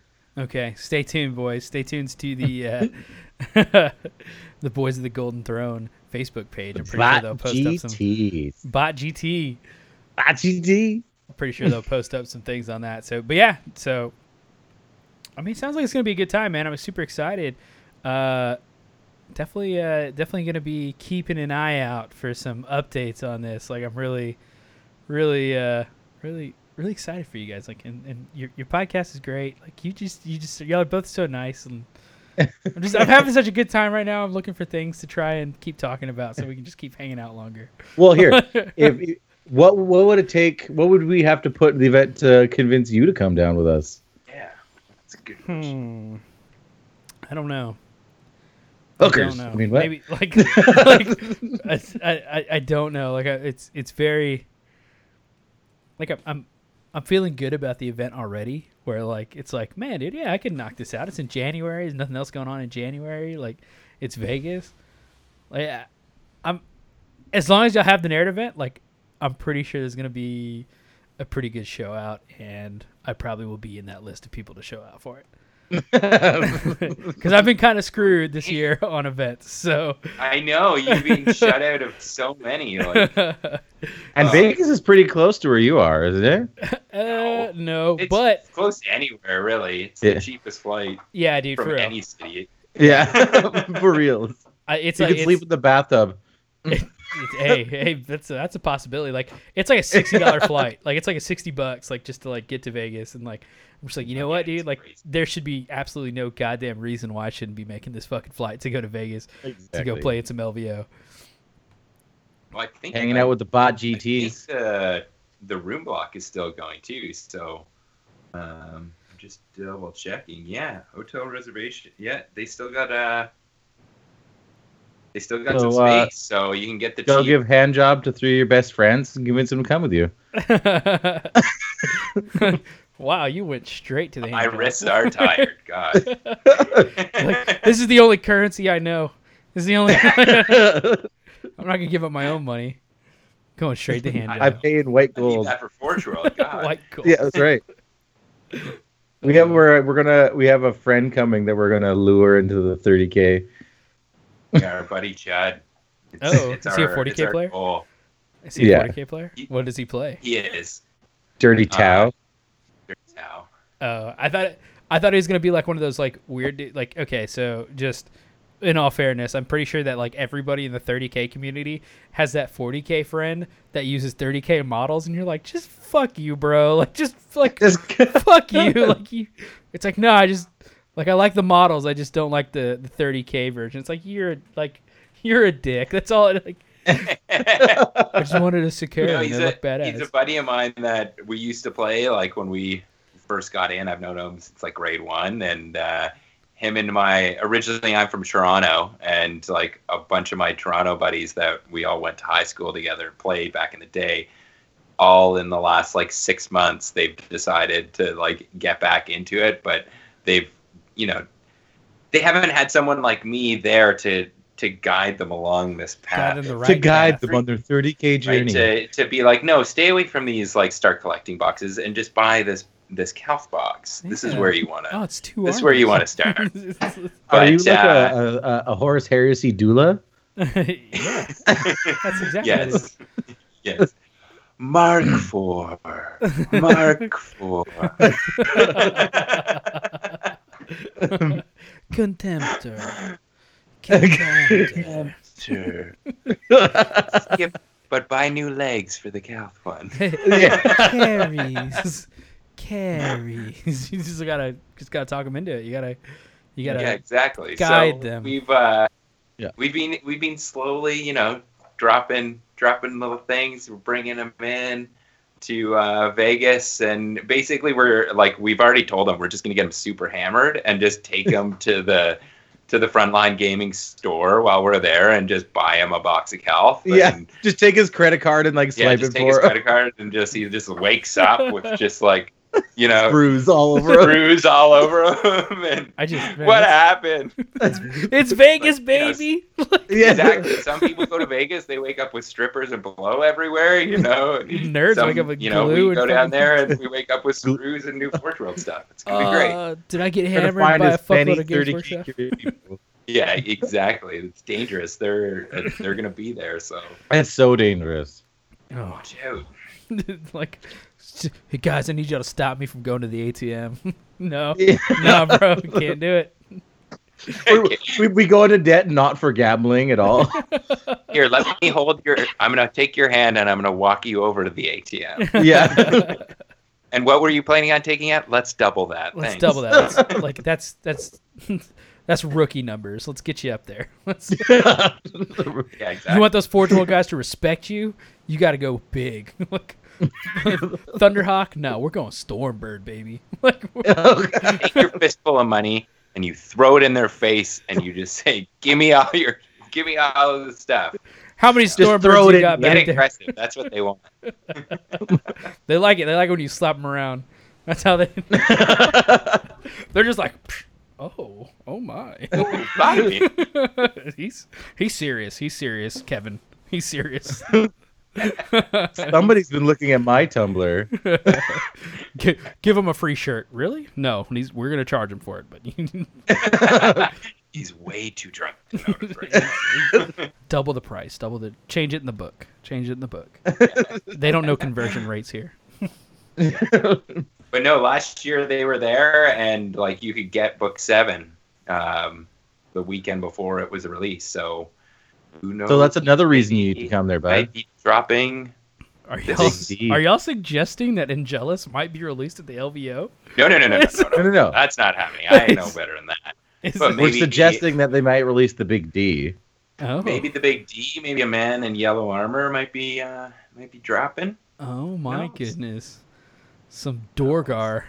They might be releasing. all, all I know is that when that model drops, Michael is gonna be receiving so many small miniatures of cats. It's not even funny. oh, yes. If y'all find some mean, 28 millimeter cat models, y'all let us know, and uh, we'll we'll help y'all. we'll, I have we'll a dog toaster that size. just to fuck little mini cats on bases. Uh, perfect. If if you can find any that are in a sack, that would be perfect. Just a sack of cats. Just a Sack of sack of cats. cats. a sack of cats miniatures. Just like a maybe a torn hole in it with one paw, like Just so you know. out. Just so you know, it's cats. Like you gotta. yeah. There's a cat button on it that makes it meow. Love it. well, all right, guys. Hopefully, I can come on y'all's cast and we can uh, we can uh, continue Absolutely. on this conversation here. But uh, so, any last shout outs you want to give, or anything else that you want to say before uh, before we close this guy out? Uh, other than you know, if you're interested, uh, head to the LVO uh, 2018.org, I believe is the site, or just hit that into Google and uh, get your tickets. Get Love your- to have you guys. Get Yeah. your ticks, boy. Join the narrative and hang out with the boys from the Bot GT. Oh, that was, you said that so Canadian. It was badass. Just, just send it. Just send it. Send it, boys. So that the boys of the boys GT. So that's the boys of the boys of the Golden Throne. Is that, yeah. is that Boys, it? Are we yeah. re, are we All of the boys, multiple boys. Yeah, boys cubed. Yeah, it makes sense. boys, Boys cubed. Well, all right, guys.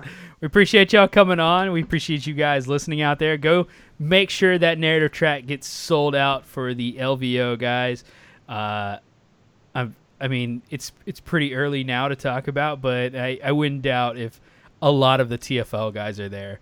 Uh, it's something that we need to discuss, but I'm pretty sure that most of us are probably going to be ending up going to this. Just just from just from the prices of tickets, you know. And I'm Yeah. man. If, I think Alec might be there. He went this last year. Alec Peters, man, we're we're gonna have a good time. There's gonna be some people there. We're gonna crash this So fucking we're party gonna get real lit? quick. Get lit, boys. well, well, all right, guys. You heard it here. Go ahead and uh, wait for the music.